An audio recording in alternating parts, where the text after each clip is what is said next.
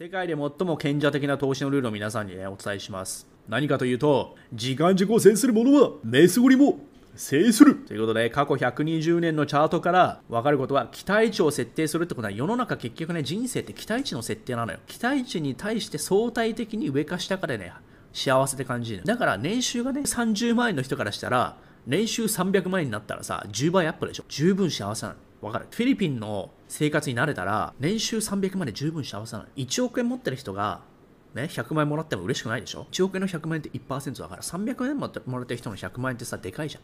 だ相対的なのよ。期待値を設定する。つまり時間軸、1年でね、10%を目標にするって人、今日いたじゃん、昨日か。ね、目標で。それってダメだよねってことなんだね。だそういうふうに高く設定するとリアリスティックじゃないから外れちゃうよねってことで、こちら、ね、過去120年のストックマーケットです。見てみればわかる。ね。あの、クラッシュした後ね、リカバリー、ピークに戻ってくるまで、例えばドットコムバブルの時とかね、これ、120年だから相当前よ。これさ、1930年だよ。第二次世界大戦の前の時よ、これ。1930年のピークから、まあ、戦争を追っ始まったのもあるけども、1950年まで25年間で、ね、戻ってこないの。ここだね。1930年で、高値掴んでね、買っちゃった人は25年間塩漬けよ。多分待ってる人いないよ。でこの時多分さ、寿命ね、50歳とかだと思うんだよ。さすがに1910年だったら、これ寿命多分30年ぐらいだと思うんだよね。だから高値で掴んだら、ね、しかも大人になってからでしょ、買うの。20歳から。20歳から25年ね、塩漬け、45歳だよ。早くても。多分死んでるよ。うん、だから、いかにね、時間軸っていうところがね、大事か。1年でリカバーできるかできないわけよ。で、これがわかるよね。1965年の間、ずっとね、レンジだったと。うん、で、その後ね、まあ、こうやってね、爆上げするときもあるよ、こうやって。でも、よくよく見てみると、2000年ドットコムバブバブで、ね、高値掴んだ人は、ね、6年戻ってきてないのよ。6年間。あ、これリーマンかな、まあ、だから分かるよ。そういうことよね。うん、元ゴールドマン・サックス、投資で90%で負ける理由というのがね、ありまして、1、まずアセットとライアビリティの違いを理解していないということなんですね。持ち家をね、あの、マイホームドリームみたいな、日本でもあるじゃん。あれがもう完全に崩壊してる神話だよって、日本ではの場合だけどね、ほとんどの100%以上の家は、ね、あの、アセットじゃなくて、ライアビリティになるからね、価格が落ちて。っていうね、アセットとライアビリティを理解しない人が多いということね。車もほとんどね、しかも安っぽい車であればあるほど、リセーリングバリューが少ないから、ライアビリティになっちゃうわけよね。アセットとライビリティの違いというのは価格がね、上昇するか下がるか。なので、例えば超高級スーパーカーであるフェラーリとかランボルギーニとかね、あとはロレックスとか、あれは買った後も価格が上がることがあるわけよね。うん。だ家も超一等地とかであればね、価格が上がるからアセットになるんだけども、そうじゃなくてね、固定費とかね、メンテナンス費がどんどんどんどん高くなって、お財布からどんどんね、抜けていくっていうのは、ライアビリティなんですよ。だから、メスゴリラもそう、オスゴリラでもそう、人間関係でもそう、この人間はアセットなのか、ライアビリティなのか、私はそういうふうに見てますよ。だから、ね、IQ がない、EQ が低い、ね、文句ばっかり言う、愚痴ばっかり言う、問題ばかり、喧嘩ばかり起こす、そんなメスゴリラはアセットではなくて、ライアビリティなんですよ。つまり自分の人生にプラス、マイナスどっちにもたらすかっていうふうに考えたときに、ライアビリティになっちゃってる人がいかに多いかということですね。この世の中。それすらを理解してない。自己認識、セルフアウェアネスがない。ね、人がメスゴリラだけじゃなくてオスゴリラも多すぎる。ギブのテイクと一緒だよ。テイクばっかりしてたらあなたはライアビリティなんだよ。だから、バリューのトレードの試合、その均衡を保たないといけない。はい。ということで、まずそれを理解しない人が多い。だから、シットコインにね、投資してる奴らいるよな。ジャスミーとか、シンボルジムとか、うん。ステッペンもそうだけど、あれをアセットと考えてるのかってことなのよ。さらにタイミングミス。まあ、これに関してはね、タイミングが悪い。つまりまあ、テクニカルアナリストできてない、ファンダメンタルができてない、情報が総括的に得られてない問題。そして感情的になってる。まあ、これ一番だよね。感情的になればお金はね、吸い取られてしまうと。4番目、トントンを望む。つまり、買った瞬間に、えー、値段が下がって、即ね、含み損が出て、結局、初心者の人は、ね、これが大体含み損からトントンになった瞬間にすぐ利確をしてしまうと。ね、ビビって。だから、そうではなくて、ね、別に上がって下がってね、含み損が出ても関係なく自分のターゲットを決めたところまでは、あの、待てばいいのよ。首損で真っ赤っかになった瞬間に、ああ、やばいやばいやばいって、でね、ようやくプラス、プラテンした瞬間にすぐね、理学してしまうというね、短期的なわけよ。はい。次、オーバーリスク。これもそうね。のドブに捨てたお金でやるべきっていうのを私言ってますよね。だから私、ゴリモフィアス、ビットコインがセルシウスにタイアップされてても全く動じない。なぜかというともう一回ドブに捨てたから。そういうことなんだよ。だから、失えないお金でやってるのは投資じゃないんだよ。うん。これ7番目とね、関係してるんだけど、失っていいお金をね、やって失った場合って、感情的に何も感じるべきではないのよ。リスクを100%理解してるってことは、負けるシナリオも100%分かりました。しかも頭で理解してます。感情的になりません。100%負けても。そこまで理解した場合が、究極のアウトカムインデペンデンスを、えー、達成することができる。アウトカムインデペンデンスというのは、アウトカムというのは結果。インデペンデンスというのは独立。だから結果に対して、ね、気象転結やな。で、事実が何か結果が出た時に、それに対してね、感情がその結果と独立しないといけないと。つまり結果がどうなってあれ、あなたの感情は左右されないと。それがアウトカムインデペンデンス。だから、メスゴリラとの会合でもそう。メスゴリラに求婚した、メスゴリラが拒否。オスゴリラ、それで落胆してはいけない。それと一緒だ。転職活動、A 社、B 社、C 社にね、アプライした。A 社、B 社から帰ってこない。拒否られた。そんなんでくよくよしてんじゃねえよ。いかに曲げた時のシナリオを理解してね、それをプライスインする、想定の範囲内で動じないようにするか。うん、それができれば負けてもね、いいわけよ。ね。で、かつ、負けてもいい金額が、ね、本当にドブに捨ててもいい金額であれば、何も感じないわけだろう。全財産をね、3000万円、レバー10倍かなんかで突っ込んで、ビットコインの天井3000万円ぶっ込んでさ、資産全部失いましたって人コメント欄でいましたけど、6番目が間違ってるわけよ。あの、だから小遣い程度ね、生活費をまずはイマージェンシーファンドで確保していた上で、ね、収入もある上で、捨てられるお金をやるというのが大事。そして6番目、ね、時間軸を制覇するやつは、メスゴリラを制する。ということで、時間軸を制する者は人生も制する。時間軸を制する者は投資も制する。みんな基本的に短期になりすぎ。短期というのは結局動物なわけよ。例えば、野生的のね、真逆が例えば理性だとしたらね、まあ、まさに理性の真逆なわけよ。人間って赤ちゃんとかね、犬もそうだけど、あの何もね、しつけとかされてない、うん、理性とか批判能力とか、論理的な思考とか、自信、ね、粘り強さ、我慢強さ、こういうのって赤ちゃんの時から備わってないよね。こういうのは、あの、トレーニングされてつくものなんよ。先天性じゃなくて後天的なわけね。で、もともとは先天的にはめちゃめちゃ甘やかされた赤ん坊とかってほんと手つけられないじゃん。まあ、それがもう自然の姿なわけよ。犬もそうでしょ？何もしつけられてない犬ってもう本当コントロールできないでしょ？だってそういう人たちのデフォルトってもう時間軸が短期。今、今、今しか見れないから、それがまさにね、えー、理性の真逆だよね。うん。だから、思いっきり振り切りすぎちゃうのは良くないって私よく言ってるでしょ？だ理性もいいけども、理性100%に振り切っても完全にロボット化しちゃって良くないよね。人間の人生っての感情あって楽しいとかって感じるわけだから結局バランスだよね。ミュージシャンとかがさ、ドラッグとかでさ、ね、命を落とすとかあるじゃん。ミュージシャンってなぜね、あれだけ売れるかって、時間軸がすごい短期なんです歌ってる時に、歌ってるその瞬間にすごいどれだけ感情をね、いろんな人とつながり合えるかで、売れる売れない決まるわけでしょ？で、その部分ってのが短期なわけよ。ね。で、だからパーティーとかめっちゃするしさ。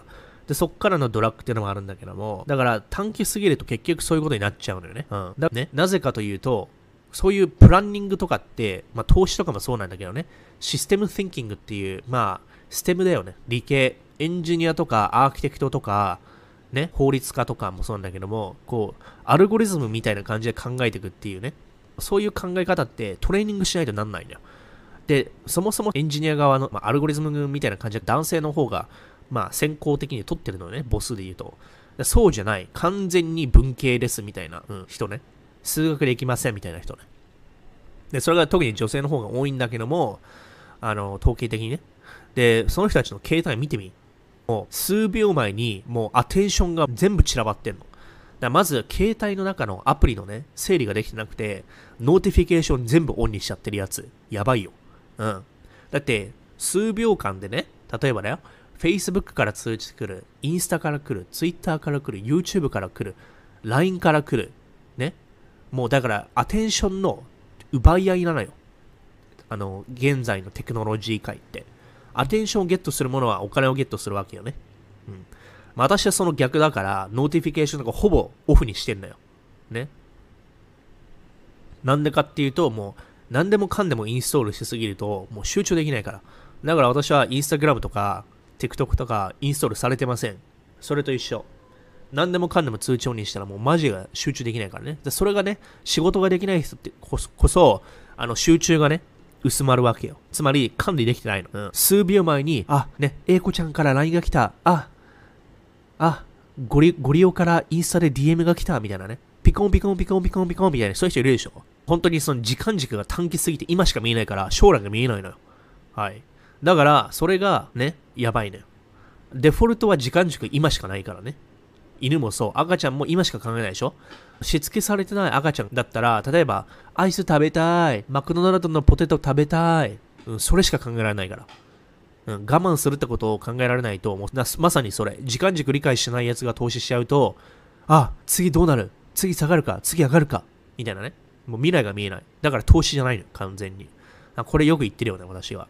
でこれは筋トレもそう。自己改善と、えー投資というのは長期。ね。明日、明後日の結果を見てたらすぐやめちゃうよ。そんなすぐ簡単に結果結果が出ないからな。2年、3年とかね。3年ぐらいっていう風に時間軸遠くにして、それで努力できる人って少ないのよ。なぜかって3年も待てないから。急がば回れの逆をやっちゃってんのよ。メンタル的に強くない人ってこそ、今すぐに快楽を求める。今すぐに結果を求めるっていうのはメンタル的に強くない人の象徴なのよ。これは英語で、 instant gratification って言うんだけど、 instant はすぐにって意味で、 instant noodle の instant。gratification っていうのは、なんていうんだ、快楽で報われるみたいな意味ね。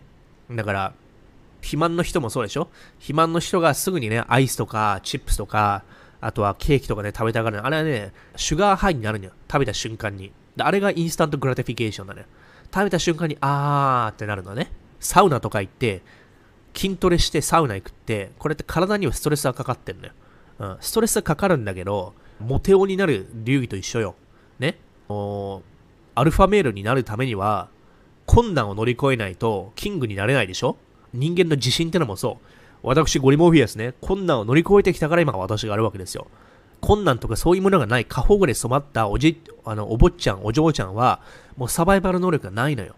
うん、我慢強さとか、問題を解決する能力、何も出ないのよ。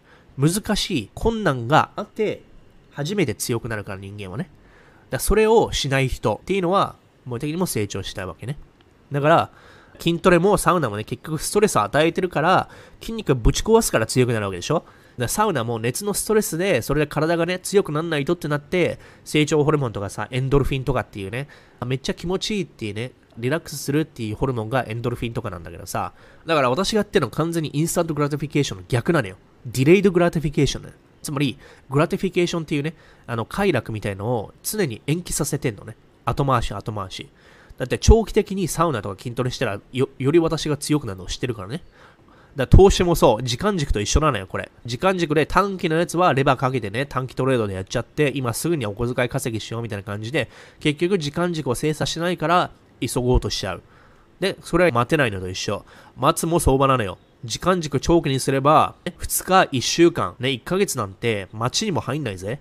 そういう時間軸を伸ばさないといけないってことなのよ。ということで、これがね、あの、ゴールドマン・サックスの元トレーダーの人が言ってたね、和訳したんですよ。このリツイートの最後に、ね、まとめで書いてあるこれをまとめました。ウォーレン・バフェットの資産の90%以上は65歳以降に作られた事実。投資を制する。ゴリが普段言ってることは、半ばウォーレン・バフェットの入れ知恵だったんです。ね、別に私が全てね、自分で生み出したセオリーなんてほとんどないのよ。人間ね、ほとんどね、自分だけでセルフメイドで全てのね、知識とかを得られるかってほぼ無理だからね。天才とか秀才とかって言う人もいるけども、ほとんどの人は自分で発明することできないからね。別に私もさ、知識をね、入れよう入れようって頑張るよ。でもそれって大体自分が知らないことなんだけども、世界ではすでにね、誰かが知ってることなわけ。で、それを知った上でようやくね、テスラのイーロンみたいな感じで、新しいね、プロダクトとかはね、天才の域に達すると、発明に至るわけよ。発明に至る前までは、既存の知識、膨大にあるからね、過去500年、600年の人類の歴史で重なってね、 cumulative に蓄積されてるから、まずそれを知ることが大事なんだ。ということで、ウォーレン・バフェットの知識をね、まず知ることは投資するには大事でしょって話なわけよ。自分の人生をゼロから全てね、 trial and error でやって成功する人っていうのは本当にね、時間の無駄をしてるのよ。効率的ではなく最適化もしてないわけよね。例えば私たちが今からね、ゼロから車を発明しようなんてなったら、またね、何百年かかんねよ。だって何百年っていうね、人類の trial and error のおかげで車がさ、作られるようになったわけでしょで、それを継承していってるわけじゃん。それをまたゼロからやるっていうのは本当に時間の無駄でしかないよね。仮想通貨のテクノロジーはもう一回自分でね、やろうって言ったら何百年かかるよ、それは。それと一緒。自分でコンピューターサイエンスね、情報工学をゼロからね、また研究しよう。そんな無理に決まってんじゃん。だから学校で情報工学を学ぶわけでしょ。だから学校で今既存の蓄積された知識である生物とか科学とか学ぶわけでしょ。だから数学を学ぶのはそういうことないの。数学をゼロから学びしょ学びましょうみたいな。全部ね、セオリーをね、自分からやっていきましょうみたいな言ったらね、1000年かかるよ。ね、ノーベル科学賞みたいな人たちがさ、何百年何百年ってさ、で、こうやって蓄積の蓄積に後で今があるわけでしょ？で、それをまたゼロからやりますって言ったらさ、ピラミッドの時代に戻っちゃうね。古代エジプト。あの時の数学でさえさ、何百年かかったのかもわかんないからさ、それをゼロからやるって無理な話なのね。だいかに私たちは知らず知らずのうちに蓄積された過去の人たちの知識を継承してるかってところはゼロスタートじゃないってところをね、理解しないといけないのよ。投資もそう。すでにウォーレン・バフェットとかがね、知識があるから、それをね、継承してるわけでしょ。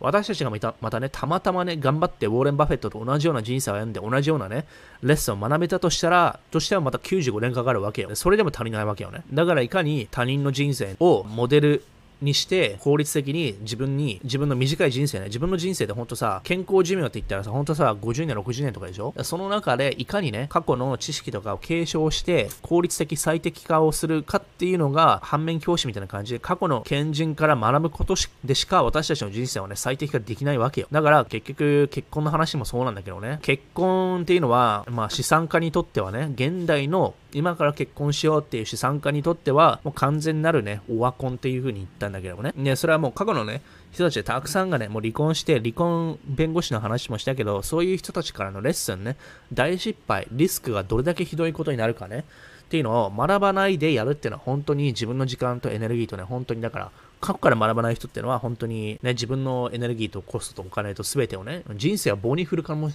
性もあるわけよ。っていう話をしたんだよね。だから学ばないといけないの。他人からね。ということで、ウォーレン・バフェットから学べることはありまくりだろそりゃそうやわ。いや、ボーレウォーレン・バフェットが学ぶ必要ねえしって言って言ってるやつは傲慢なのよ。傲慢なやつってのは学ばないのよ。で、学ばないから自分のね、無知を知らないで、さらに傲慢になるっていうね、この、さらなるサイクルね、やばいわけよ。そうでしょ？受験勉強で過去問やるってのはさ、なんでかってさ、過去から学ぶわけじゃん。最適化でしょ？過去問やらないでさ、受験やりましょうってさ、それしたら、過去問にパターンがあるわけでしょ？で、そこから学んだ方が早いのに、例えばね、2000問問題があるうちにどれが出てくるかわかんないから全部やらないといけないみたいな、ね、そっちの時間かかるわけじゃん。過去問否定するのと一緒よ。人生の最適化をしないようにするっていうのはね。だから、あの、反面教師っていうのはまさにそういうことや、それが、まあ、賢い生き方だと個人的には思ってます。2030年に3倍になる可能性が超高確率な米国株4000いきなりいっちゃいたいと思います。一つ目、マイクロソフトですね。見てください。マイクロソフトと invest 10 billion dollars in OpenAI, the creator of ChatGPT ということで、チャット GPT、OpenAI 聞いたことがある人多いと思うんですけれども、チャット GPT なんと、ペンシルバニア大学のウォートンユニバーシティ MBA、MBA の試験合格、さらに昨日ではチャット GPT、アメリカのメディカル試験パスしてます。MBA もチャット GPT 合格するし、医師の試験も合格してるし、プログラミングも簡単なのは書けるし、コピーライティング広告も書けるし、マイクロソフトが10ビリオン金額にして、これは1.3兆円ですね。さらにクラウド、これから伸びていくわけですよ。マイクロソフト、ね、今、落ちてる。なぜかというと、昨日の決算、ミスってまして、今日多分落ちると思うんですよ。ね、決算ミスってたらしいんだよ、これ、ほら。ね、レベニュー。これは、よりいいことです。落ちるということは伸びしろですね。ガファで。ということで、マイクロソフト、こっから3倍、600ドル。まあ、2030年までに、これで3倍は無理かもしれないけどね。まあ、それぞれの株が3倍する必要はないんだよね。ただ、まあね、重き、ポートフォリオで重きをね、うん、変えてって、トータルで3倍みたいな。まあ、つまり、これからさらに落ちていくという可能性を込めて、落ちしろからの伸びしろで3倍幅を止めるのではないかと。まあ、マイクロソフト自体は余裕で2倍はいくんじゃないかなと思うんですけどね。はい。ということで、マイクロソフトが1つ、2つ、テスラ。テスラ plans to spend 3.6 billion more on battery and truck manufacturing in Nevada ということで、えー、ラスベガスにあるですね、バッテリーファクトリー3.6ビリオンってお金にして5000億円、ね、テスラが。テスラ、ちょうどタイムリーですけれども、明日決算じゃなくて今日決算なんですよ。ね、マイクロソフトがまず Q1 でミスると、Q4 でミスると、テスラも今日ミスるか、熱望。テスラに関しては余裕でね、2倍はいきますよね。140からの2倍っていうことは、ね、まあ今140だけどね、例えば100ドルからのね、2倍って200ドルでしょ。3倍って300ドルでしょ。4倍って400でしょ。うん。確か JP モルガンかな？が、えっ、ー、と、ターゲットにしてた金額が250ドルぐらいだったんだよね、この辺。これはないつのターゲットかというと、確か今年中とかかな？わかんないけど、だ時間軸伸ばして、ね、2020、ね、今年の末までで250だとしてもさ、ね、2025年、ね、どんどんどんどんここでテスラ、セミがやってくるわけよ。ね、トラック。ね。で、さらにどんどんどんどん、えー、ロボタクシーとか、オプティマスとかいろいろ来て、ね、こっから3倍は余裕なわけよ。だからマイクロソフトで3倍しなくても、テスラで余裕で3倍いくでしょう。てか4倍いくでしょうみたいな2030年でしょあと7年あるわけじゃん。私が以前に言った、ね、今後伸びるのは何かと言いますと、ね、第4次産業革命、ね、AI、 machine learning、ね、それが来るということで、テスラはね、あの、 electronic car の会社ではないよと私が、ね、言ったわけですよ。それはなぜかというと、ね、テスラは AI と machine learning の一番大きい会社であると私は見てるわけですね。はい。ですから、そうなると、まあ、AI が今後伸びると。ね。そうなると、やっぱりここはテスラ、抜かずにはいられない。第4次産業革命。ね。第3次がインターネットパソコンであれば、第4次は、ね、IoT、 Internet of Things、AI、 machine learning、 cloud computing、 data science、ね、これが第4次産業革命です。見てくださいね、これ。うん。ということで、IoT、ビッグデータ、うん、ビッグデータっていうのは machine learning も含めてね、Google もやってて。っていうことになると、まあ、明らかにチャット GPT の流れもそうだし、テスラもそうだし、まあ、どちら2つとも、あの、余裕でね、生き残るでしょうと、私は思っております。第4次産業革命ね。うん、AI。っていうのは、まあ、前から言ってる通りで、まあ、それでね、筆頭はテスラでしょうと。車の会社ではないと私は思ってますかね。AI ですから。はい。第一次産業革命が水力蒸気機関車、ね、機関車討伐から第二次で、ね、車に変わり、これが1900年ぐらいかな。だから水力蒸気蒸気で、なんか富岡製糸場だったよな。うん、大量生産。そこから石炭のガスで、ね、車に変わり、つまり馬車からうんちゃんに変わり、うんちゃんからテスラのロボタクシーに変わるという第4次産業革命が今起きている。歴史を目撃しているのはあなたたち。ということで、テスラが2番目のね、2030年までに3倍以上はすると思うんですよね。うん、そして次、ね、これに便乗して Google がですね、ビッグデータと AI に投資してきます。Google 決算多分ミスるでしょう。なぜかというと、ペロペロ氏がやっていた。ね、ペロペロ氏がえー、Google ね、株売却してたのを1週間ぐらい前にツイートでね、紹介したんですけども、ちょうどアメリカの司法省が Google 訴訟、えー、Department of Justice has officially opened up a lawsuit against Google to break up its ad technology monopoly ということで、Justice その前にペロー氏が売っていたアルファベット株、これは完璧なインサイダー取引ではない仮説ということで、Google の90%かな、80%以上のね、プロフィットは広告からできてるんだよね。ただ、Google が強いことっていうのは、あの、ビッグデータなんだよね。顧客の情報とかサーチエンジンの情報持ってるからビッグデータ。まあ、それも AI やってるんだけどね。で、こっからクラウドもやってるんだけども、まあ、多少ね、あの、アーニング多分ミスると思うんだけど、ただ落ちてく。っていうことは伸びしろですよね。Google も、があの、マイクロソフトも、ね、Amazon もそうだけども、AI とかに投資できる、ね、一番のさ、あれってさ、GAFA でしょ。だから Google が来ないはずはないということで、私ちょうどね、Google の本を読んでたわけですよ。で、それで何がね、その Google が、ね、生き延びてる理由なのかみたいなの書いてあってさ、うん。それを読むと、やっぱりイノベーションとかね、うん。リスクを取るとか、そういうことが書いてあるわけですよ。別に Google がね、AI に強いかというと、まあ他の会社よりも全然強いよね。うん。ということで私がね、昨日かな、えー、ベストセラー本のこの How Google Works エリック・シュミット、ね、これ読んだし、うん、あと Amazon の本も読んだわけよ。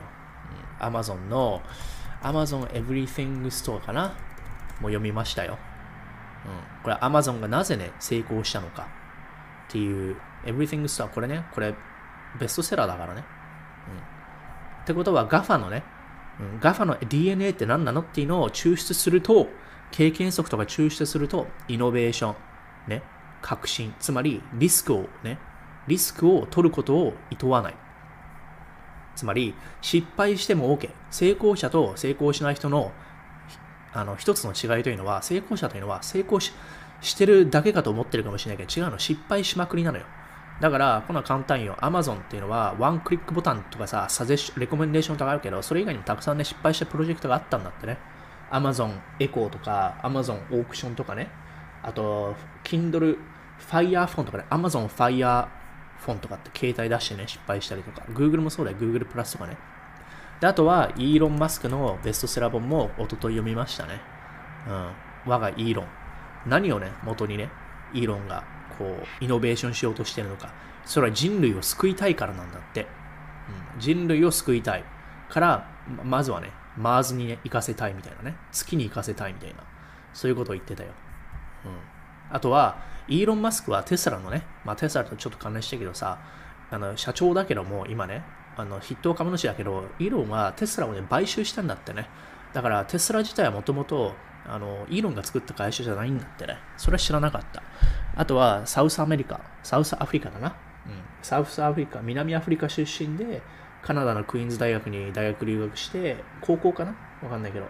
で、ただもともとサウスアフリカでね、いじめられてたんだったね。だから、あの、たくさん本読んで、な中学校、高校の時にはすでにね、いろいろね、その、ソーラーエナジーで地球を救うとか、なんかそういうことを考えてたんって、だから失敗とかたくさんあるんで、うん、そういうのを克服して、あとはリスクをね、取ることを厭わない。ね、失敗を失敗と見ない。トマス・エジソンってさ、あれだよね、電気を発明した人だけどね。うん。まさにこのね、うん、この人も結局革命者じゃん。I have not failed 10,000 times. I have succeeded in proving that those 10,000 ways will not work. ということで、ね、1万回失敗したって思う人がいるかもしれないけども、トマス・エジソン曰く、1万回失敗したのではなくて、ね、その1万回やったことっていうのは、ね、うまくいかないことであることを証明しましたっていうね、うん、完全にね、ネガティブからポジティブのね、考え方の切り替えたなわけよ。うん。で、うまくいかない方法というのをね、1万回ね、経験によって証明しましたよと。だからテスラのあれもそうよ。ね、ペイパルから追い出されたんだってね。うん。とかいろいろあるわけよ。うん。そういう失敗があるわけよ。ということで、まあ私がね、信じてるのは革命。革命の DNA を持ってるのは何かというと、まあ第4次産業革命とかね、含めて。ね、その DNA を持ってるのはどこかというと、結局、えー、テスラ、もそうだし、まあ、テクノロジーだよね。アルファベットの Google もそうだし、マイクロソフト。で、最後どこかというと、AWS か Apple どちらかっていうところなんですよね。まあ、どちらにしてもどっちでもいいでしょう。Apple はどちらかというとソフトウェア系ではないんだけどね。売ってるところだからどちらかというと。まあでもそれでもね、Apple の App Store でさ、うん、なんだっけ、コミッション40%くらい取ってるし、うん。だから、あとはまあ、携帯とかね、MacBook とかっていう、もうセクシーなね、ラグジュリアスなブランド持ってるから、もう唯一無二の存在。うん。で、まあ2倍にはなると思うけどね。ただ AI っていうわけじゃないね。まあでも Apple もね、一応ね、あの Apple カーとか一応、その、まあ R&D で研究とかしてるからお金は使ってんだよね。で、Amazon。これからどこに Amazon が行くのかと。うん。まあ、クラウドはね、まあ、今ちょっと減ってて、決算落ちると思うんだけどね、マイクロソフトと一緒で。とは言っても、再投資だからね、アマゾンというのは再投資がやばいから。うん、で、リスクを恐れるなと。あと、時間軸長期だから。ということで、まあ、いずれにしてもね、これ2倍になることは余裕だよね。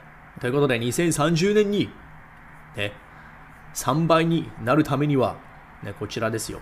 私からするとね。えー、ファイさん、労働収入と投資ファイされた昨日からしは100万から1000万。1000万から1それぞれにさん増やすがご支援ごしょう。うーん、100万から1000万。うん、そうですね。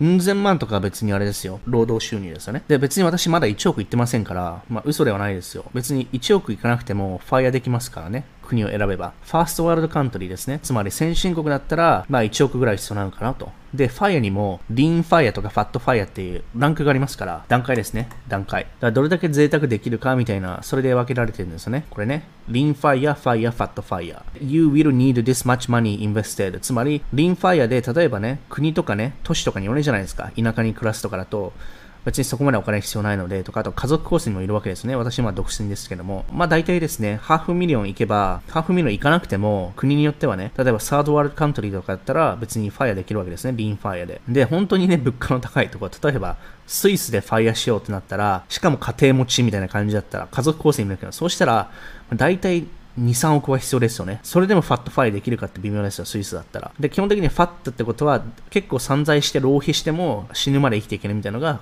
ファファットファイヤー。なので、1日に使うお金ですね、パーデイで見ると、1日に5万円も使う。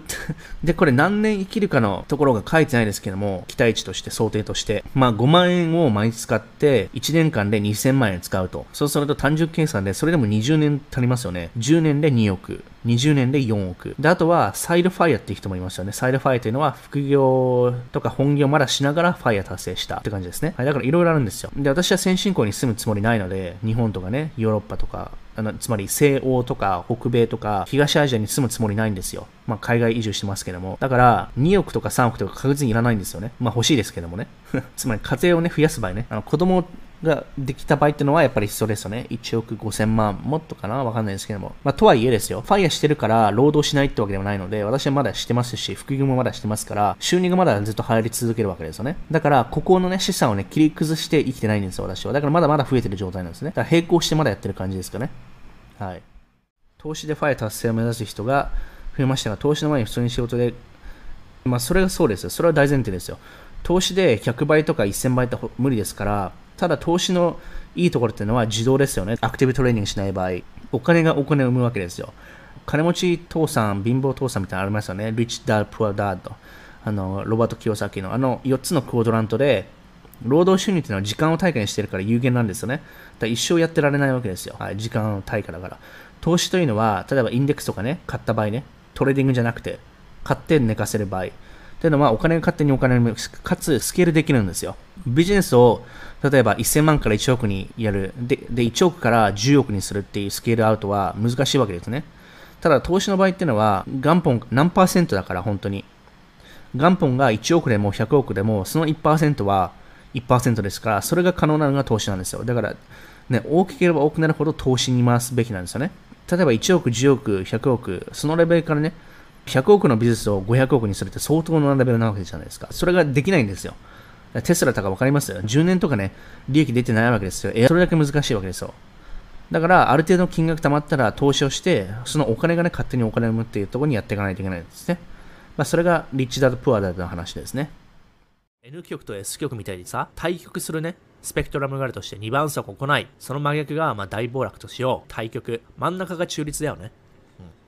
これ世の中って白黒ではっきりとさることはできないのよ。だから大体真実ってのは左翼と右翼があって大体の正解って大体真ん中なのよ。この極論っていうね、こことここは大体間違いなのよ。世の中ね。世の中って完璧なことないからさ、数学で全て、例えば物理で全てってできないじゃん。だから100%って世の中ないのよね。ほとんど。100%があるのって数学とか物理の世界しかないの。人間の世界って全部数式で恋愛なんてさ、特にさ、私も小さい頃思ったけど、まあ大学の時は思ってたんだけど、あーなんか数学的にさ、ステップ1、ステップ2、ステップ3でさ、ね、ポンポンポンって恋愛もうまくいかないかなとか思ったけど、いかないのよ。人生ってさ、科学できないから、アートの部分があるわけよね。だから、大体この辺なのよ。筋トレもしっかりね、筋トレもやりすぎは良くないのよ。やりすぎてやってるやつって、大体さ、もうステロイドとか使っちゃって、もうフィットネスじゃないの。健康じゃないのよ。筋トレのね、スペクトラムも、ここ行き過ぎたやつは、いや、あかん警察なんよ。マラソンもそうでしょ。やりすぎると骨がさ、疲労骨折するでしょ。大体この辺がいいわけよね。やらないのもダメでしょ。適度でしょ。適度が大事なのよ。お酒もそうね。ここやっちゃうのダメでしょ。まあ、酒の場合飲まない方がいいんだけどさ、だここはまあ確かに正解なんだけどね。結局、上がるのかい、落ちるのかいっていうね、これどっちなんだいって今の話ね。いや、2番底ないでしょってことは、まあ大体こっちだよね。で、2番底とか大暴落来るってこっちだよね。で、ここが中立。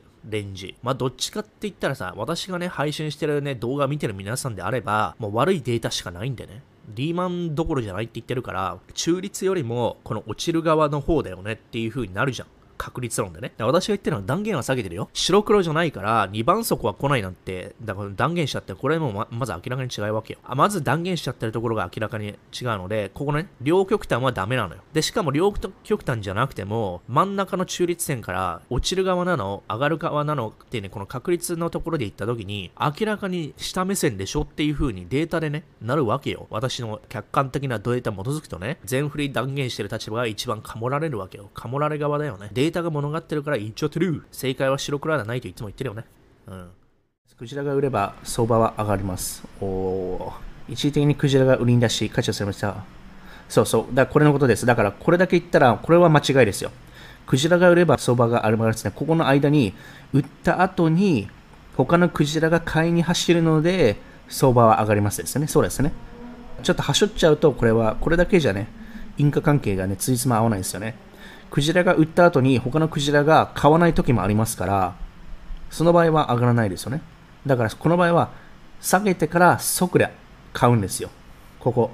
下げてからその即で買って、やっぱ終値が上がってるんですね。で、例えばそれってそうじゃない時もありますから、例えばこれクジラ下げました。その後、まあ買い戻したと言ってもこの辺ぐらいですよね、本当に。だからこれ実際に上がってないんですよ。だから、じゃあこの statement は先ほど言ったように絶対的な真実か相対的な真実かというとそうではないんですよ。クジラがあれば層が上がるというのは相対的なことでバイアスのかかった statement ですというふうに私は100%絶対的に言うわけですね。反論、反例で簡単に数学の反例みたいな感じでね、あの違うケースを持ち出せますから、だから一般的には、まあ、正しい言い方は、もう少し正確に言うと、下げてからの、あの人たちが下げてから、じゃあこれね、自分たちで今度買うんですよ。買い戻すんですよ。で、上がる。で、上がるというか、戻すですね。実際問題ここで下げてから上がるって言っても、ここ以上に上がってないですからね。下げてから一時的な反発をするってことですね。だから確実にね、売れば上がりますっていうのは正しくはないですね。まあ上がると言ってもね、元の値段より上がるとは言ってないので、これが間違ってるとも言いませんけども、上がらない時もありますしね。はい。まあ、ただそれがクジラの手打ちですよってことは正しいですよね。基本的に上げて、まあ、下げて上げるすぐに。そうすると、この下がった時に利確でバロング引き込んで、チャチンって利益入ってくるし、で、安いところで買えるから、クジラにとって得なんですよね。2回美味しいんですよね。テク系ってどちらかというとグロース系が多いので、未来に投資をしたがるわけですよね。だから PE レーションが非常に高いテスラとかっていうのは Amazon もそうだけども、再投資をめちゃめちゃするのね。利益を全部再投資しちゃうの。だから、あの、株の配当には回さないのね。株の配当に回すのがバリューストックのコカ・コーラとか、それじゃなくてグロース系っていうのは全部再投資してたら新規雇用とかね、拡大しちゃうのね。だから一番最初に解雇するのはテク系になるわけよ。なぜかというと、常にね、あの、エクスパンドしようしようってなってるから、あ、ちょっとね、あの、採用しすぎたなってなって、一番最初にカットするのがテク系。で、テク系カットしてから、いずれね、バリューストックである、例えばね、ウォルマートとかさ、ターゲットとか、その辺のね、 value stock の会社が次に解雇をし始めるっていう感じになりますから、銀行もそうね。なので、ラグがあります。3ヶ月、6ヶ月ぐらいラグがあって全然おかしくない状態なのね。で、その forward indicator であるテック系がね、今結構ね、解雇されてるよねっていうのが、これ昨日も話したね。これね、 new employees laid off で、やっぱり5月にね、爆上げしてるわけですよ。解雇された人数が。で、これやっぱテック系なわけですね。 forward indicator で。うん、見てみて。これですね。そうすると、次に来るのがハウジングマーケットね。で、ハウジングマーケットの話はもう何回もしてるよね。値段が上がってるし、新規のね、住宅の販売数が落ち込んでると。で、いずれ今度解雇されたら、今度ね、モーゲージ払えなくなるから、住宅ローン払えなくなるから、フォークロージャーとかなって、資金行き止まりで、銀行が差し押さえで、どんどんやばくなっていくっていう風になるわけね。っていう話です。メイヤーズブリックっていうね、パーソナリティテストがあるわけですよ。これは、日本人がよく、なんか鵜呑みにしそうな手相とか、占い師にな、占ってもらったか、そういうのじゃないんですよ、これは。これはもう少しちゃんと歴としたやつで、これを見ることで自己分析できますからね。で、16個のタイプがあるわけですよ。で、タイプごとで分かれてて、 population density も違うんですよね。大体の人は、EN なんとかに収まるんですよね。パーセンテージで言うと。私は珍しいタイプなんですよ。過半数の人の personality type ってやっぱり短期目線なんですよね。だから投資に向かないタイプなんですよ。残念ながら。これですね、S とか ES、EN、ES。だから外交派、外交的な人って extrovert ですね。で、この辺が多く占めてて、この人たちは長期的な目線というよりは短期的にね、って感じですかね。何を言いたいかというと、その気絶の話なんですよ。気絶。投資をね、短期的にね、強欲になって、早く儲けよう儲けようってね、急がば回れなんですよ、実は。それじゃなくて、早くね、儲けようって人はレバー使っちゃって結局失うって話なんですよ。長期的な目線っていうのはデフォルトじゃないんですよ、人間の。短期的なんですよ、デフォルトは。忍耐力って人間もともとついてないんですよ。 patience。そんなのは存在しないんですよ、本能だけでは。それは鍛錬、訓練をして身につけるあれなんですよね。それと一緒。 logical thinking っていうんですか？ critical thinking っていうんですか？ロジカルに物事を考えられること、つまり awareness とかの話を私の動画でまあ数回以上取り上げてるんですけどもね、過去1週間で。まあ、世の中に absolute truth と relative truth、絶対的な真実と相対的な真実が存在して、絶対的というのは物理とか数学、重力には逆らえない、エナジーの保存の法則とかありますよね。相対的なのって感情とか解釈とか、あとは宗教、政治、 love、こういうのは本当にもうもう曖昧なんですよね、人それぞれ。このロジカルでクリティカルフィンキングってのも生まれ育ってね、持ってるもんじゃないんですよ。赤ちゃんがね、これはね、わかるかってわかんないんですよ。これは空手とかと一緒。柔軟するのと一緒。ストレッチするのと一緒。何回も何回も繰り返して身につけるものなんですよね。つまり、冷静になるっていうことは本能にないんですよ。もともと。冷静になるような EQ、エモーショナルインテリジェンスですね。EQ を鍛えることをして初めて身につくものですから、簡単に言いますけど、こうやって、ただただね、あの、確かに、にあの、ドローコスト平均法でエクストリームフェアで買っといたと、ほどりでね、気絶すればいいんだよって言ってますけども、まあ実際問題やろうと思ったら、気絶するのも難しいですからね、ほとんどの人は。まあマジョリティですね、過半数の人は。そこなんですね。まあ私個人では簡単なんですよね。パーソナリティタイプ的には、ルーティンを続けられますから、黙々と。一郎とかってルーティンじゃないですか。だからそれが続けられる人は少数らしいですね、やっぱり。私はその少数なんですよ、たまたま。だから、感情の受け沈むがあんまり少ないんですよね。ただ、この E なんとかっていうタイプですね。EF とか EF。でこの辺は歌手とか、アーティストはこっちじゃないと、感情あそこまでね、ボラティリティ上げて、ハイからローに行かない、行かないと、やっぱり大衆に共感してもらえませんから。だからよく言うじゃないですか、あの、天才的な著者、ライターですね。小説書いてる人とかって、感性がやっぱり豊かすぎるから、人よりも。だから自分で命を絶っちゃうっていうパターンありますよね。日本の小説の三島由紀夫とかもそうですよね。やっぱり自分でそうなっちゃいますよね。あとは歌手の人とかっていうのも、やっぱり感情的にブレるから、ブレるっていうのは、周波数、波数が上から下にってすごいいきますよね。だから、だからどちらかというと長期目線じゃなく短期的目線なんですよね。そうするとどうなるかというと、やっぱりエンターテインメントの音楽系とかっていうのは感情があっての音楽じゃないですか。そうすると、やっぱり多いのは、あれですよね。アルコホールとか、アル中とか薬とかですね。そっちに行っちゃうんですよ。今の経験、感覚を多分、感性を、ただ倍とかにmagnify するんですね。拡大するんですよね。それができるツールが、例えば、あの、お酒とか薬になっちゃうんだと思うんですよ。薬で感性みたいなの上がるじゃないですか。感情とかも。でそれはまさに今現在に特化した型なんですよね。でそれだけだってやっぱり宝くじ当たっても一瞬で使っちゃうから、投資って未来のことを考えてる話ですからね。あの、リターンを今、利確して、じゃあそれでね、あの、ビトンのバッグ買おうよとかっていうのはもう今、今、今。そうじゃなくて投資というのは、後に後に後にね、遅らせてるんですよ。 instant gratification の逆で。それができる人ってのはやっぱり忍耐が必要。で、それするためにやっぱりトレーニングが必要で、赤ちゃんはできないんですよね。大人になってもできるかといったら、半分以上の人はやっぱり難しいから、やっぱ短期で結局レバー上げて失っちゃうんですよね。まあこれあれですよ。あの、メタコグニション、アウェアネス、人間の本能、人間のサイコロジー、心理ですね。こういうのを勉強しないと、こういうことは知りま、知り得ませんので、結局自己啓発につながるんですよね。投資とは言っても。投資と言っても、マーケットっていうのはこれ人間の心理の反映されてるものですから、フィアとグリードね。だから、単にね、ビットコインうんぬんじゃなくて、本当にね、投資でね、生き残るには、人間の心理をね、理解しないとダメですよってことは話しましたけども、だから、訓練と鍛錬、学んでいかないとダメですね。いくら投資といっても。忍耐もそうなんですよね。ビットコインの積み立て最強ですかね。積み立てってどういうことですかね。ドルコスト平均の方、あ、なるほどね。最強ですかね。最強ですかねって言われても、何と比べて最強なのかですよね。まあ、ただそれを私はやってるんですけどね。あただ厳密にドルコスト平均法的にはやってないですね。どちらかというと、エクストリームフィアの時だけ買い買い占めてるって感じですね。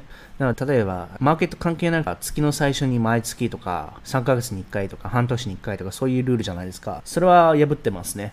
私は。私はある程度テクニカルアナリシスが個人的にはできる方だと思ってるので、まあ、マーケットを見ながら、ね、例えば、毎月買うってルール決めても、ここだったら私買いませんもんね。下げてからですね、赤いキャンドルの日には、がね、例えば3日続いたら買おうみたいな、そういうルール設定してるといいと思いますよ。ディップですよね。こうなったら買う。こうなったら買うみたいな。で、それをね、より複雑にして、フィアとグリードインデックスですよ、まさに。あの、これが本当にホドル、長期ホドラにとっては、ホーリーグレールですよ。holy grail っていうのは、必勝法っていうんですかね。この fear と greed index が今日なんていうのは、え、22ですね。で、 extreme fear なわけですよ。マーケットが本当にね、さもう寒い時、22。こういう時にひたすら買っとけばいいだけって話です。はい。で、私はそういう感じのルールにしてますね。 extreme fear の時に買う。買いましょうする。まあ、それが最強じゃないですかね。一般人には本当に。私はあのプロトレーダーではないので、短期トレーダー全体にできないんですよね。はい。だから、したくもないし、あれのはね、感情の沼にはまりますよね、本当に。短期は。一回始めちゃうとためられないんですよね。必死になって、負けたものを取り返すのに。だから私はやらないんですが、まあそうですね、これがね、一般人には一番いいですよ。それと一緒で、まあ、SP500 買っとけば OK っていうのと一緒ですよ、ほとんど。鉄板ですね。必勝法。5万円でさ、ショート5万円でレバーかけるだと思うよね。これって結局お小遣い稼ぎでだから急げば回れの逆なんだよね。5万とか10万レベルでレバーできるよ。だって5万10万失っても大したことないじゃん。でもそれを100万に増やすことはできないじゃん。そもそもね。じゃあ100万になったらレバーできるかってできないのよ。ビビっちゃうのよ。ね。1000万のレベルでレバーできますかってできないのよ。ね。1億円の時にさ、レバーできますできないのよ。金額が小さいからね、レバーできるんだけど、それって結局、スケールしないんだよね。金額できない時に、同じようなね、感情でできないから、ってことは結局、小遣い稼ぎではレバーしててもいいんだけども、ずっとその場でハマる。5万円からね、50万円にするスキルと、1000万円から5000万円にするのってまた違うんだよね。人間感情的だから、5万円レベルでのレバーと1000万円のレバーじゃ全然感情違うから、ね。だから1000万とか、ね、何千万を扱う人のスキルってのは、そのトレーディングじゃないんだよ。そこじゃないんだよ。結局、だから金持ってない人はみんな小遣い稼ぎで短期でやりたいから、ね、レバーしてる人多いと思うんだよね。大金扱えば使う人とレバーしなくなると思うんだよ、多分。そういうね、逆説的なあれがあると思うんだよね、世の中。100万単位で考えると本当分かりやすかったです。そうだろ？う ?5 万円なんてね、失っても別に大した普通の人でもだよ。5万円パチンコで失ったって人はさ、別にいいじゃん。でもそれを500万円とか5000万円でパチンコするとかさ、それはまた違うでしょ ?5 万とか10万のレベルで増やす人と、何千万で何百万単位で増やすのでは、必要なスキルが違うってことなの。早くね、そのレバーでね、短期で増やして減らしてのずっとやってるのは本当に時間の無駄だなっていうふうに気づいて、じゃあいかにね、大金をね、ぶち込めるようになるかって副業にね、専念、そういうとこね。心に蓋します。お前レバーしてたってことか、お前。レバー疑惑じゃねえか。勉強になったその精神が難しい。考えてみろ。大阪のおばちゃんがだぞ。玉ねぎを15円値切る感じあるだろスーパーに3店舗回ってよ。チャリこいで。玉ねぎが20円安いところで5時から激安セールが始まるからそれに合わせてチャリンコこいで3店舗チェックして50円値切ったっていうスケールの小ささと、そのお金をね、節約するとかね、リターンに対するスケールね、心のスケールじゃないよ。その、ね、50円のスケールと節約節約でね、いくら節約できるかって、50円値切るところにエナジー使ってる場合じゃないだろう。だから長期目線で、ね、もう少し、ね、森を見たらだよ、10万円、100万円さ、年収アップするスキルに、時間とエネルギー投資した方が効率的だろうって思うんだよ。50円の値切りのためにね、どんだけエナジー使ってんだっていうのが、やっぱりブルーピルだと思うんだよね。木を見て森を見ない。5万円でレバーやって10万とかそういう利益見てても、それって別にどうにもなんないからね。まあ、それはね、結構大量の投資をしているのであれば、娯楽として、ね、適当にやるってのは否定しないよ。うん。それをメインにしてるのはまずいよって言ってるだけ。無茶な金額でレバレッジするのはハリポタ。そうだぞ。エネルギーがある時にさ、これが金額で、例えばね、玉ねぎ50円値切りできましたみたいな言うじゃん。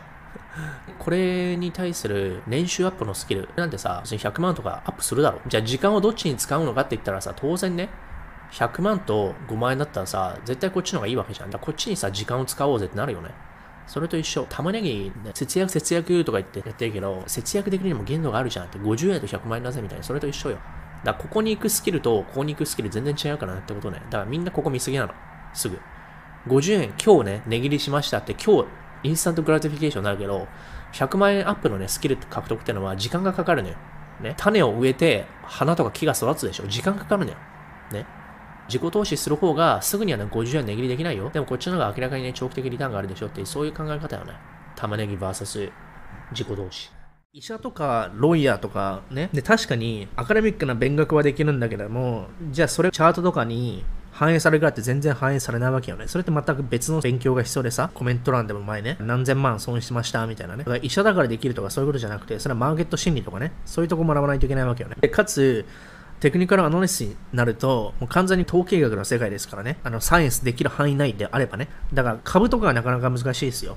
でも FX であれば30年、40年ずっとヒストリーチャートがあるんで、で私はそれをね、データサイエンスとかね、そうやってデータを貸して、テクニカルアナリストって完全にコンティテイティブなアナリスなんですよ。つまり、ね、ムービングアベレージとか全てこれって数式で表されてるわけですね。数値化してるんですよ。うん、だから完全に数学の関数の世界なんですよね。これはプログラムに書いて、まあ、ファンクションライブラリで使って、バックテストってのができるんですよ。で、まあ、それは私はしたわけですよね。過去20年分ぐらいのね。いろんな100以上のさ、TA があってね、このチャートの時間軸もたくさんのバリエーションがあるわけでしょ。で、かつカレンシーのペアもたくさんあるわけでしょ。で、その中で1週間で5日間24時間空いてるわけでしょ。その中でもパターンってのがあって、ボラテリティが高い低いとかね、いろいろあるわけよ。エイジャンセッション、ロンドンセッション、ニューヨークセッションってね。で、なぜ私はこれ知ってるかというと、まあ自分でね、あの、アルゴリズムを書いて、FX のね、プログラムを開発したんですよ、自分でね。だそれだけ10年以上のバックテストをビッグデータに基づいて、オプティマイズしないと、1年2年ね、良くても、ボツになるやつたくさんあるんですよ。まあだから、そういうレベルで、数学的機能法的な感じで導いてやっていくのが一つの方法。もう一つは、完全に10%以下の人でしょうね。確率的には多分5%もにもいてないよね。本当にレアなプロトレーダーと呼ばれる人たちの感覚でね、何回も何回も爆発させて、爆発させて、ようやくなってるわけですよ。で、あれってのは再現性があるかっていうと、わからない。うん、あの人たちのロジックとか感覚をもし数式とかプログラミングに落とせるのであれば可能なんだけどもそういう事例ってないじゃん、まあ、彼らがプログラム書けないから試したこともないと思うんだけどもねだから二者択一なわけね、まあ、どっちにしても勝てる確率10%以下なわけようん、短期トレード。だから、ね、医者でもあっても、ロイヤーでもっても、ね、学問ができるから、投資もできるだろうってやって、やけどする人がほとんどだと思います。まさに人間の心理が表されてるのはこのマーケットなわけですよ。ね、恐怖の時にみんながね、手放して売っちゃう。強欲になった時に、てっぺんでね、みんなが買っちゃう。で、これがね、人間の心理が表されていて、それをうまく操って、しかもヘッジファンドがさ、マニピュレートしてるわけですよ。そんな中で、あなたに何がアドバンテージありますかってところならね、医者であろうが何だろうが関係ないわけね。うん。それは。で、向こうはもう24時間ではないけど、ウォールストリートとかさ、そういうところでさ、深夜の12時とか夜中の2、3時までね、働いてる人たちなんですよ。ずっとチャート見たり、私たちが知らないニュースとかを一番先に入手して、知らないデータとかアクセスをお互い同士でして、で、がっつり落としに来たりするわけね。うん、で、それに勝てるかってさ、そういう専門性ないでしょ、私たち。しかも医者とかね、そういうね、プロフェッショナル、ね、専門性がある人が、チャート見る時間あるないよね。じゃあやらないことが一番。だからトレードはしないことが一番。だから、まあ、あの私が言ってるね、あの長期のホドルですよ。hold on for dear life ってね。もうただただほじる。それが一番。うん、それが一番なんですよ。結局 SP500 ね、平均したら1年間で大体7%とか上がってるんで、落ちる時もあるよ。向こう3年落ちるかもしれないよ。でもただただね、アホみたいにほじってればいいんですよ。うん、それ以外無理。年の7%です。余裕じゃんって思うでしょ ?FX とかでさ、例えば100万円をさ、107万円にしたら7%じゃん。あ、超簡単じゃんって思うじゃん。違うんだよね。結局ね、7万円勝つことが大事なのではなくて、で、その後100回、200回トレードするでしょもう絶対負けてるから。だから要は10年後にあなたは年年のリターン7%以上で10年連続でできてましたかってそこが大事なのね。うん、9年連続で勝つてもう10年目に爆発させてやったら終わりでしょじゃあその10年間のチャートの時間って何って帰ってこないよ。負けと変わるんだよ。だからチャートを見ることこそ無駄な時間はない。っていうふうに私は言ってますよ。だから、そんなことするのであれば、よりね、単価が高いね、自分の専門性を生かして、本業なり副業なりね、エキスパートがある部分で伸ばした方がいい。うん、FX とか株も仮想通貨もそうだけども、短期トレードでね、成功ってのは、10年以上ずっと続けて初めて成功って言えると思うんだね。うん、3、4年で成功してても、4、5年目でさ、リーマンショックが来たとかさ、そういうサイクルが10年に一度あるわけじゃないですか。ドットコムバブル2000年、2008年リーマンショックね。で、今来てるわけでしょ？だ10年に1回は来るのよね、地震と一緒で。それを乗り越えられますかって乗り越えられない人がほとんど。だから、たくさんのヘッジファンドが潰れていくわけでしょ？うん。潰れてってんだよ。ほとんどの会社が潰れてってるわけよ。で、それも知らずに、ああ、FX 会社がさ、ボーナスくれるからっていうふうにレバーかけてやって、それじゃダメ。カモにされてるだけ。だから、収入を、お金をね、減らさないことを第一優先に。まあ、あとはね、お小遣い程度ね、10万とかそのくらいは FX やってもいいけども、時間の無駄ですよ、はっきり言って。うん、別に FX なんてビットコインと違って長期的に上がるもんでもないからさ、一方向にね。うん、そんならビットコインただほじってた方がマシ。A detailed guide on how to lose all your Bitcoin investments ということで、どのようにね、あなたが所持しているビットコインすべてをね、失うかというね、失うガイドです。まず、一番最初、brag about your Bitcoin ということで、ビットコイン持ってるよってね、ソーシャルメディアで自慢げにね、フラッシュしてる時ですよね。だからこれ昨日のニュースでもあったニューヨークのね、フォースターホテルの前で、そのクリプトグルーの人がね、1000万以上の時計をつけてて、ガンで狙撃されたと。まあ、ソーシャルメディアに載せてる人はですね、IG とか Instagram で特にタグをつけるとね、自分の場所が分かっちゃいますよね。過去24時間以内で。で、まあ、それでターゲットにされるっていうこともなくないので、まあ、ソーシャルメディアでね、自慢ばっかりしてると良くないということですね。まあ、目につけられますよね。で、2番目の、えー、全てを失う方法は、エクシェンジですね。オンチェーン上にですね、保存しておくということですね。つまり、バイナンスとかクラケンとか、そういうエクシェンジ上に置いていくと、もし、その exchange 上でハッキングがあった場合にはですね、その自分のコインとかもね、 drain されてしまう可能性もありますから、もし自分の private key を使ってオフチェーンでですね、その crypto wallet 的なところ、ネットと繋がってないオフチェーンで保存してない場合には、えー、自分のものではないわけですね。今一応アカウント上ではね、 separate されてますけども、それでも盗まれてしまう、ネット上で盗まれてしまう可能性があるので、オンチェーンは本当はいけないんですよね。とは言っても、あの、ステーキングとかしてね、あの、 yield を稼いでる人いるじゃないですか。まあ私もですけど、その人たちは、まあ、オンチェーンじゃないと無理ですからね。だから結局、まあほとんどの人はね、結局、まあステーキングで、あの10%とか8%とかっていう、まあ、USDT で利率で、 yield でね、10%ぐらいゲットする人も、結局ほとんどの人はオンチェーンでやることになってると思うので、まあ、そのメリットがでかいので、完全にオフチェーンにするって人は多分相当あれですよね。あの、ものすごい数のビットコイン持っていて、で、かつビットコインのね、ステーキングのパーセンテージが1%とかであれば、1%をね、あの、得るメリット VS 何十億円ってビットコインがね、失われる可能性のね、デメリットの方が大きいので、オフチェーンにね、ビットコイン移動すると思うんですよ。でそれが例えば100万とか500万とか1000万とか、でかつビットコインじゃなくてオルトコインで10%とかね、それぐらいのイールドがある、まあ、ソラナとかポーカドットとかね、あとはテラ、ルナのね、UST、あのそういう場合にはオンチェーンを使っている人が多いかとは思います。で、えー、これがまさにカナダで起きたことですね。RCMP というのはカナダの、え、州ではなくて、連邦のね、警察だと思うんですよ。で、RCMP が、あの、ファイナンシャルインスティチューションに相談して、おい、こいつらのね、ウォレットある、ある？って聞いて、あったらね、その人たちのアカウントフロフリーズしてよっていう風に、警察がね、そういう権利を持つように法律をね、作っちゃったもんだから。だから合法になった場合には、エクシェンジもね、それに従わないといけないわけですよね。その国の中で活動している場合には。ですから、クラケンとかね、クリプト .com、バイナンスも、あの合法で法律に基づいたね、要請がある場合には止めるっていうふうに言って言ってたと思うので、まあ、それが実際にカナダでね、行われていて、だから警察とね、政府の力で、うん、その仮想通貨のね、取引所のアカウントがね、うん、フリーズされてしまうとということで、まあ、それもね、避けたい場合には完全にね、オフチェーンに行った行くべきでしょうということですね。で、次に、あの、全部失う可能性がある、まあ、やり方というのは、write, write it down ということで、紙にね、自分のね、パスワードみたいな private key を書いちゃう人ですよね。だから、あのオフチェーンの crypto wallet の暗号みたいなね、言葉をですね、全部紙に書いちゃった場合にはね、それが、まあ、紙に書くだけではなくても、例えば Google ドックでとか Word でね、保存しておく場合ですよね。で、それが原因で、2週間ぐらい前ですかね、確か500 million かな？50, 50 million かな ?5000 億円ぐらいですかね、確か、ニューヨークであのハッキングされた人を逮捕。しかもプライ private key がね、そのワードとかね、そのエクセルとかファイルに保存されているのが見つかって、でそれでウォレットね、開くことができそれがゆえに、えー、3000億円とか5000億円とか金額を忘れちゃいました。かなりでかい金額ですよね。が回収されたわけですよね。だからそのパスワードとか、まあ私もね、Google ドックにね あの保存しちゃってますけれども、しかも Google ドックはパスワードプロテクションがないので、それは本当はまずいですよね。だからパスワードをプロテクトしてある、えー、ワードとかに保存するのであればいいけれども、そうじゃない場合ね、誰でも見れる場合、パソコンをログインしちゃったら誰でも見れる場合っていうのは、それもね、同じですよってことですよね。紙に書くのも一緒。紙に書いて、それがね、誰か見られちゃったら、そうなので。トップの0.7%が41%で持ってるとかね。世の中ってそんなもんなんだよね。で、トップ11%が40%。つまりトップの12%が90%、95%持ってるんだよ。すごくない？トップ世界のトップ12%が世界の95%を牛耳ってる。やばいな。ね。先進国に生まれただけであなたたちは平均以上なわけよ。そもそもね、考えてみれば。ポピュレーションで言うと、だから日本人はトップのね、20%入るのよ。世界で比べたらね。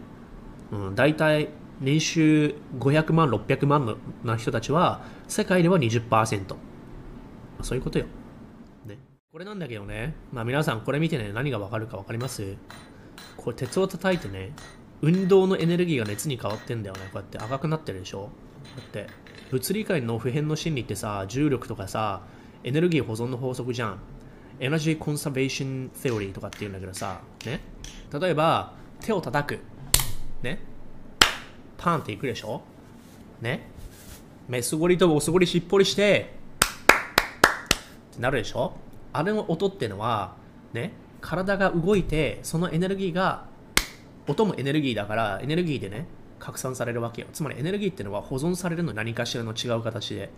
動いてるエネルギーがガーンってなるとか、摩擦で熱が生まれるとかね、いろいろあるわけじゃん。うん、それと一緒なのよ。投資界の普遍の心理としても、ブルガモ、ベアガモから賢者へお金がね、トランスファーされるっていうね、お金の保存の法則みたいなのがあるのよ。ゼロサムゲームみたいになると思うんだけど、でも大体は投資はまあ、ネガティブサブなんだよね。ネガティブサムってのはみんな損するみたいなね。誰もが負ける。で、投資って多分超長期でやってみると、10年間で生き残れるのって10%以下だから、まあ、ほとんどの人がマイナスに陥る。これは、勝つ人もいれば負ける人もいるっていうゼロサムゲームだから、負ける人のおかげで、だからブルガモがお金を失うから、それがね、勝つ人にお金がトランスファーされるっていうのはトレードで毎日起きてんだよね。誰かが買うってことは、誰か売り手が見つからないと買えないから、っていうことで、トランスファーされてんの。でも、長期的に言ったら、多分ほとんどの人負けてるからネガティブサムだよってって私は言ったんだけども、フィアとグリードばっかり見てて、時間軸、罠にかかった人がお金を賢者に移行するっていうね、それが投資だと思うんだよね。だからエネルギー保存の法則と似てて、ね、富の、まあ、お金の保存の法則だと思う。ね、さらにレバレッジ溜まれば暴発。ね、これもそうでしょ。溜まったらエネルギーがさ、暴発するでしょ。火山もそうだし、潮吹きもそうだしさ。ね。溜まるの良くないじゃん。だから、ね、日々、メンテナンスが大事なわけじゃん。だから、これもそうよ。ね、繋がってんの。レバレッジね。こうやって急激に溜まっていけば、それエネルギーが蓄積されるからさ、暴発しないといけないわけよ。だから、長期かつ普遍の心理で、賢者の投資マインド。なぜ革命的なのかと、革命的ビットコインが。世界史の、まあ、おさらいですけれども、あの、昔、特にね、ヨーロッパですよ。昔は、チャーチが、あの、キリスト教をさ、広げていってたわけですよね。県庁とか、庁とか、そういう、なんとか庁って、地域の庁って、チャーチの庁だったわけですよね。つまり、宗教のトップが、地域とか、国を管理してたみたいな感じで、あったわけですよ。イタリアのローマみたいなね。で、だんだんそれが弱くなっていくわけですね。あの、キリスト教の力が弱くなっていくと、封建制度とかあってね、田んぼとかを庶民に貸してみたいな感じでいろいろありました、ありましたね。その時ですね、 separation of church and state で、キリスト教が弱くなってきて、独立した state が出てきたと。その後にですね、1600年ぐらいです。ガリレオ・ガリレイって聞いたことありますよね。望遠鏡を開発した人ですね。で、これがなぜそんなにすごいのかっていうのが、イノベーションの話と続くんですよ。前にした crypto はまだまだ innovation curve 早いですって、これがね、あの、インターネットのユーザーの時と比べて仮想通貨の market cap ってまだ1 billion ユーザーいってないのでインターネットでいうまだ1997年 Windows97 ぐらいなんですよ。今の仮想通貨って、 innovation curve で見たら。どういうことかというと、イノベーションというのは最初はね、ほとんどの人には、 skepticism、つまり、スパって信じてもらえないんですよ。で、それがね、人間の心理、人類、どういうね、ことをやってきたかっていうのを学ぶのに、歴史というのがね、すごい面白いというか、歴史は繰り返されるわけですよ。で、それは2022年、今は繰り返されてるわけで、どういうことかというと、ガリレオ・ガリレイが、地球が中心に太陽とか回ってるんじゃなくて、太陽を中心に地球が回ってるっていう説を唱えたわけですよ。で、それを英語で何というかというと、 helioオセンントリシズム。今までの説っていうのは地球が真ん中だったわけだから、それでね、このキリスト教のね、おっさんたちがいるわけですよ。権力があるパワー。で、この人たちのあの一般常識を覆すってことは、相当なんかチャレンジするわけですよね。宗教の派閥みたいな。で、それで結局何が起きたかというと、これがあの歴史上ね、何回も起きてることです。今で言う、あれですよ。フリースピーチを撤回されて、かつ、キリスト教云々とかそういう教会からね、バンされてしまったということですよ。まあ、YouTube からバンされるみたいなもんですよ。変なことを発言したがために。で、そういうことが起きるわけですよ。ほとんどの人がその時信じられなかったと。まあ、信じたがなかったというか、それを覆してしまうと、まあ、そのね、過ちを認めることになるからってことで、ガリレオ・ガリレオ、ほとんどね、家から追い出されるみたいな、そういう感じになったわけですよね。ガリレオ・ガリレオだけではなくて、チャールズ・ダーウィンもそうなんですよ。チャールズ・ダーウィンは、あの時、あの、ガラパゴスで、あの、進化論を唱えた人ですよね。で、それも今までのローマ・カトリックのクリスあキリスト教のね、教えにね、うまくはまらないわけですよ。だから、チャールズ・ダーウィンもなんかそういうところで反発を受けて、えー、批判を受けたわけですね。まあ、 telescope ですよ。これ。これが、まあ、だから要はね、あの、私がよく言ってるあれですよ。 absolute truth と relative truth ありますよね。で、 telescope を発明したことによってガリレオ・ガリレイがこうやってね、事実を見れるようになったということですよ。で、何がどうなのかというと、お金ですよね。ビットコインというのは、 telescope on the monetary system ということで、金融機関、金融システムっていうんですかね。これの telescope ではないかと。つまり、ガリレオ・ガリレイの telescope にかけて、今まではね、 centralize されてきたわけですよ。お金 printing。つまり、 government によって好きなだけあのプリントできたわけですよ。つじつま合わせて。で、それでインフレとか起きるわけじゃないですか。じゃあ、 government がね、そうやってやってったら、つまり、ディーセントライズされてないものだと、キリがないというか、キリがないのもそうですけれども、正直、紙っぺらですよね。まあ、あのディジジタル人民元みたいな感じでデジタル円とかっていう風にやれば、紙幣をね、フェイクすることはできない。うん、それでもできるかもわかんないですけれども、まあそこからね、今、インターネットの時代、まあその前ですね、 printing の時代が来たんですよ。インターネットの前に printing の時代が来て、新聞とかですね、文字とかを紙に書ける。これがまあ1404年、1400年ですけどね、1400年の printing から紙幣がずっと続いてきて、で、インターネットが来たのが1995年代ですかね。で、その後まだまだお金はね、 digitalize 化されておらず、で、ようやくですよ、今ビットコインが、まあ、インターネットができてからね、20年後以上ですね、ようやくそのネット上でお金をね、 decentralize で、かつ、ちゃんと validate できるわけですよ。つまり、これがね、フェイクのね、ビットコインなのかどうかっていうのは、紙幣だけじゃ正直、ぶっちゃけ物理的に確認してるわけですね。偽紙幣かどうかって、目で見て、触って。そうじゃなくて、ブロックチェーンというテクノロジーを使って、しっかりね、確認することができると。しかも、あの、勝手にね、ばらまくことができないと。ガバメントによって。だから、例えばね、悪い例で言うと、アフリカのジンバブエとか、あとは南米のあそこどこでしたっけ？キューバ。で、今トルコですね。あの、めちゃめちゃインフレしてるじゃないですか。で、まあ、紙幣をどんどんどんどん、まあ、ばらまいてるからインフレになったかっていう因果関係はわかんないですけど、まあ、どちらにしても紙幣がめっちゃ必要になるわけじゃないですか。で、国によっては日本とかアメリカどんどんどんどんばらまいてますよね。で、そういうことをできなくする。イエンとかドルってどんどんどんどん力が弱くなってきてるわけですね。まあ、円よりもドルの方が弱くなってきてますけれども、それをさせないちゃんとしたマニタリーシステムというのがビットコインなのではないかなということで、フィアットシステムですね。フィアット通貨、つまりドルですね、特に。は、購買力がなくなると、つまりインフレーションしてるわけですよ。価格がどんどんどんどん。だから40年前に比べて、ドルでね、買えるものってどんどんどんどん減ってるわけですよね。日本円もそうですよね。昔、例えば1960年代とかだったらわかんないですけども、給料が3000円とかじゃなかったんですかね。月3000円とか3万円とか。で、今、25万とかじゃないですか。だから、その、まあ歴史的に見た中でね、私は好きなのは、そのガリレオ・ガリレオとかチャールズ・ダーウですね。で、その本がですね、またあの前に紹介したマスタリってやつなんですよ。ガリレオ・ガリレイ、レオナルド・ダ・ヴィンチ、チャールズ・ダーウィン。で、そこからの今のイノベーションで仮想通貨がね、前も話しましたけど、まだ1997年前なんですよ。はい。だから、いかにね、かあのー、その革新、革命的なことっていうのは、大衆に受けず、受けられづらいかっていうところもありつつの、まあ、今後伸びていくでしょうっていうところですね。はい。これを見てほしいんですよ。あの、仮想通貨をイノベーションと捉えたときに、イノベーションが開発されるその時、その場では、ほとんどの人はまだ理解できないと。で、これが、in terms of adoption, Bitcoin has roughly the same users as the internet had in 1997ということで、インターネット 出てきた時ですね。あの、ドットコムバブルが2001年ですよね。なので、ドットコムバブルの前ですね、の20、ここがバブル、ここがバブルで弾けた時で、その前にすでにですね、この時に、まあ今と同じぐらいの、え、ユーザーが、ビットコインのユーザーがインターネットにいたと。で、大体ですね、こういうのって S カーブみたいなこういう風な感じで、利用者の数はこういう感じでどんどん増えていくわけですよ。大体1ビリオンいったらですね、まあ大衆受けにされるわけですよ。で、それがインターネットの場合大体2005年なわけですね、ここ。ここが1ビリオンユーザーがインターネット2005年。まあ大体2005年というと、Windows の Vista の前ぐらいかな。ちょっとわかんないですね、あの辺は。Windows XP は確実にあったと思うんですね。XP、Vista、で、Windows 7が2007年でしたっけあれ。ちょっとわからない、覚えてないですけども。なので、覚えている方は覚えてると思うんですね。で、2005年って言ったら、まだガラケーの時代で、iPhone3 が2007年とか8年に私使ってた覚えがあるわけですね。高校生の時ぐらいですかね。なので、その前ですよね。結構まだ、まあ、i モードは使ってた。その時にインターネットが1ビリオン。あの、YouTube とかもこの辺に来ますけど、2007年ぐらい。でも実際に流行ってきたのってこの辺なんですね。12年、13。この辺から GAFA、ファンと言われる、まあ、Facebook とか Apple、Amazon、Google、あとは Instagram とか WhatsApp とか、この辺からですよ。インターネット本当に普及したって感じなのは。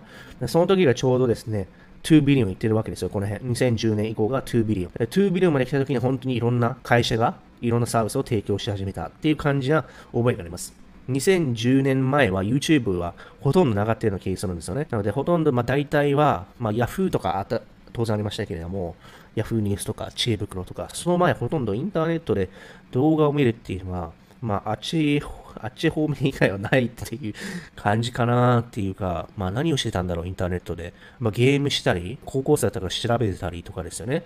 そういう時だったわけですよ。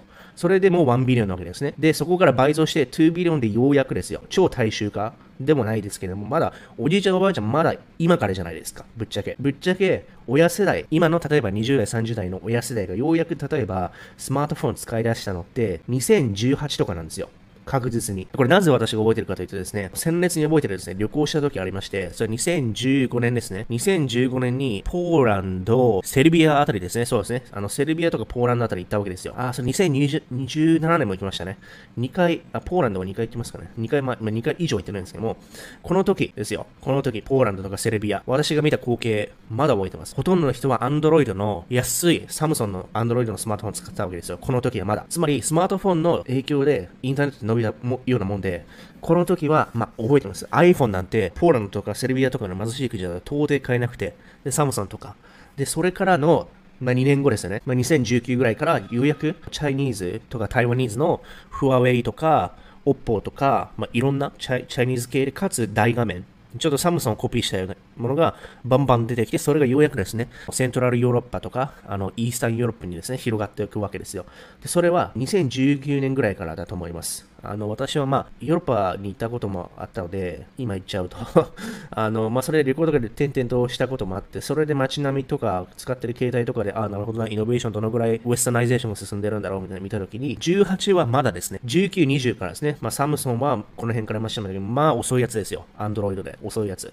で、19ぐらいから本当にカメラとかもしっかりしてきて、まあ、しっかりはしてないけども、2つあるやつとか、そんなに画素数とか、まあ CPU そんなに良くないけども画素数があって大画面みたいな。で、実際使ったら遅いみたいな安いやつありますよね。まあ、フワウェイとか、まあ、もういろいろあるじゃないですか。で、2020年ぐらい、まあ、この辺からは、もう親世代もスマホですよね。ようやく。芸能人とかもスマホみたいな。で、親世代がスマホ。だここでようやく、あの、60代ぐらい、70代ぐらいまでを完全制覇するわけですね、スマスマホが。だここまでなんていうのは、みんなガラケーだし、国によってはね、てか国っていうか、まずプロダクト自体がそんなにいいものなかったから、2015年は、本当に。だから、この時でさえ、すでに2ビリオンなわけですよね。すごいですよね。で、今が2020ですよね。この時もおそらく何ビリオンいってるのかわかんないけど、3ビリオンぐらいいってるんじゃないですかね。で、じゃあ話を戻すと、ちょっと長くなりましたけど、ビットコイン、今現在、今、これ2020年これなんですけども、インターネットの1997年、ある程度の大きいイベントで比較してみると、この2022年、2012年の YouTube とかですね、このメディアが発揮してきた時と、あとはもうスマホの爆上げみたいな、この2018年ぐらいですね。この時を迎えて、今 YouTube とか Instagram とか Twitter があるわけですね。Twitter なんて2010年ぐらいからじゃないですか。この辺って本当に、この10年で世界のトップ10の ,10 の企業がテック系に変わったわけですよ。それまではほとんどは、例えばオイル、石油の、石油関係とか、ファイナンス系とかだったわけですよ。だここからもう完全に変わったわけですよ。2010年から。だから本当にテクノロジー、イノベーションで本当に来たところなわけですよね。本当に過去10年。で、ビットコインとか、まあ、まあ、仮想通貨、かつブロックチェーン、かつ AI、 machine learning というのが、もうね、第4次産業革命で、ここでですね、入っていく、2020年からですね、まあ、テスラ関係ですね、AI、 machine learning とかが入ってきて、ここもう10年は、まあ、もちろんテック関係ですけど、テックのさらに advance みたいなのが、ここ、向こうの10年なわけですね。で、ここからどんどん速くなっていくわけで、しかもこれビットコインのユーザーであるわけで、しかもコメントではですね、もちろんビットコイン以外にも持ってる人たくさんいるわけじゃないですか、イーサリアムとか他にも。なので、実際にはもっと多いだろうというふうに言われているので、まあ、もっと1990、まあ、2000年ぐらいの状況なのかなと思いますけれども、そこから、まあ、今のこのあのツイートでは Next 4 years、つまり今2021、おのこれ2020年で2025年までは、までに、まあ、1 billion いくでしょうけども、おそらくその前、2023年ぐらいには3あ1 billion ぐらいいくのではないかなと。で1 billion いっても、まだここなわけですよ。Windows 7。1 billion が Windows 7。やばくないですか ?Windows 7って。ほとんどの人覚えてないですよね。しかも、ガラケー時代。で、えー、2 billion がだいたい iPhone とか YouTube 世代。で、3 billion で、えー、本当にもう完全にスマホ化、かつスマホで動画を見るみたいな感じ。スマートフォンで YouTube を見る時代が3 billion で、まあおそらく今が2010、これ2028年以降ですよね。本当に YouTube が爆爆発的に伸びてきた。2ビリオンに行ったとしても、まだ iPhone で、かつ、うん、かなり遅かったですよね。だからそ今、今、今ここに4年、あと3年かかるわけですよ。どれぐらいね、このイノベーションのカーブでまだ早いかってことなんですよね。ビットコインとか仮想通貨が。これはちょっとワクワクしないですか？私はめっちゃワクワクするわけですよ。あ、まだここかと。まだ Windows 7時代かと。今 Windows 10なのに。うん。で、携帯で言ったら、うん、何があったかな？あの辺の時は。富士通とか持ってましたね。高校の時。富士通かなんかの携帯で、折りたたみで、で、なんかウォークマンが中に入ってて、みたいな。あったなぁそれ2005年か。そっか。ってことはまだ、ガラケー、iPhone 3、2012年なんで、まあ、iPhone5 ぐらいですかね。iPhone5。で、今が iPhone の13ですよね。そう。やばいっすよ。やばいわけですよ。だから、まあ、向こう10年がまあおかしくなると。で、今持ってるビットコインのプライスなんて、もう変みたいなもんですよ。おそらく。おそらくですよ。あの、すべてがうまくいけば、まあ、上昇するということで、まあ、イノベーションの観点から見たら、まだまだまだ早いと。いうことで、今この辺でね、まあ、ビットコインが、ここで、うんぬん、ビットコインがもう、もうやばいとか言ってる人はね、いや、そんなね、あの長期的に見たら、まだまだ、そう、つまり、イノベーション大体1ビリオンいったらメインストリーム。なので、まだ1ビリオンいきませんから、まあ、ただ行く予定ですからね、2、3年後に。なので、今買っておいていいでしょうって話なわけですよね。2021年0.01、1円でやってビットコイン1円。を1ダインでビットコイン終わ った。2015年、ビットコインが200ドルに落ちた。これってまさにビットコインで2015年だ。これね、キャプチュレーションフェーズだね。この時200ドルだったのかな？その時も終わったと。2018、20年か3800ドル。これもね、キャプチュレーションのフェーズちょっと赤くなったよ。2020年の10日、COVID の時ちょっとガツンと落ちたよね。この時4000ドルだったんだね。この時も終わったと。そして2022年2万ドル切ったら、終わったと。しかし、こうやってズームアウトしてみると、0.01、200、4000、2万って結局上がってるわけよ。だから、2025年ね、もうビットコインが moon に行ったと。ビットコインが moon、to the moon してね、10万ドル行ったと。でも落ちてきてると。そしたら、みんなやっぱりね、ああ、ビットコイン終わったって言うんじゃないかなっていうね、要は視点ですよ、視点。長期で見たら上がってるよねって話を。そして、フィアット通貨とね、ビットコインの違いをね、分母がね、日本円ってさ、めっちゃ刷ってんじゃん。アメリカドルのことだけど。無限にあるサプライってなったらやっぱりインフレしちゃうね。ビットコインは21 million しかないんだよね。だから deflationary なわけ。で、それと重ねてるのはこれね、Bank of Japan has overtaken the Swiss National Bank to take the leading global race of print money. Bank of Japan 緑のやつね。これが今、紙幣をすりまくってんだよね。バランスシートで。国債をさ、買ったりしてね、キャッシュをマーケットにね、提供してて、 quantitative easing でしょ。だから Bank of Japan、日銀がまたさ、国債買ったじゃん。これってマーケットにキャッシュをね、提供するために買ってんだよね。だから、GDP の137%の金額をさ、 Bank of Japan、central bank が持ってると。で、FRB のさ、こうね、アメリカの Fed、イエローだけどさ、めっちゃ上がったけど、2020年からね。それでも、日本と比べたら全然4分の1以下だよね。だから日本がいかにさ、やばいかだよね。インフレしちゃうよね、紙幣が弱くなって。だから、成長しないマーケットでも、成長しない国ってさ、しょうがないんだよ、本当に。もう日本脱出しますか？しませんかってところです。ねこれがだって経済成長しないのさ、まあだからもう試合終了なわけよ。まあ、お金持ちにとってはまだ試合終了じゃないかもしれないけどね。そんな話ですわ。4つの方法であのお金を増やすことができると、1つ目はみんなが最初にスタートする。時間を売ってお金をもらうっていうね、従業員ね、サラリーマン。で、ここにいる人はなかなかお金増えないのよ。だずっとここにいちゃいけないのよ。で、次、自営業になる。セルフエンプロイド。で、この場合は自営業だから自分でマネージしないといけないと。だからまずは働いてる。その間で自営業に転換しようとは私はね、理想のパターンじゃないと思うんだけどね。ただこれセルフエンプロイドとかっていうのは、どちらかというとあれだよね。歯医者とかね、そういう人たち、美容整形とかの人もさ、まずは働いてトレーニング訓練を受けてから自分のね、店を出すみたいなね。でもこれ理想は副業でオンラインビジネスとかでやったら自営業になるじゃん。まあ実業家っていうのかな？起業するみたいなね。オンラインだとコストが少ないから。で、その次がビジネスオーナーということで、人を雇ってる。人に完全に丸投げするっていうね。この時っていうのは時間が空くんでビジネスオーナーの場合。これ自営業の場合さ、ラーメンと一緒なのね。ラーメンの店長朝の5時から仕入れとかするじゃん。あれだと自分の時間が空かないのよ。だから人を雇うっていうパターンね。で、最後はインベストメントということで、眠ってる間にお金が増えるっていうね。まあ減る時もあるけどね。含みゾーンで。で、投資の中でも、例えばいろんな投資があるけどさ、ビットコインコインは投資だと思うけども、ドームとかエバードームは投資じゃないぞ、みんな。あと、住宅も投資じゃないからな、あれ。特に日本のシングルホームね。うん、ワンルームマンション、エアビー b で貸しませんかみたいなあの詐欺らしいじゃん。YouTube で載ってるけど。あれ投資じゃないから。住宅って必ずしも投資になんないのよ。株だって絶対投資じゃないんだよね。SP500 投資しとけば投資になるけどね。落ちないから、長期で言ったら。うん、でも、潰れかかってる株に投資してもそれは投資じゃないんだよ。っていう風に4つのやり方があるよみたいな、そういうのと一緒で、皆さん、こういう感じで、まあお金の考え方ですよね。全員がね、同じ共通理解してるとは思わないですが、私の理解では、ウォーレン・バフェットの理解と同じなんですけど、世界の経済で一生ではないですけども、世界の経済の中ですよ、例えばドイツマーケットとか、東南アジアマーケット、日本マーケットいろいろあるじゃないですか。唯一伸びるのが、保証されてるのがアメリカのマーケットなんですよ。で、それを理解しない人が多いんですよね。うん、アメリカのマーケットは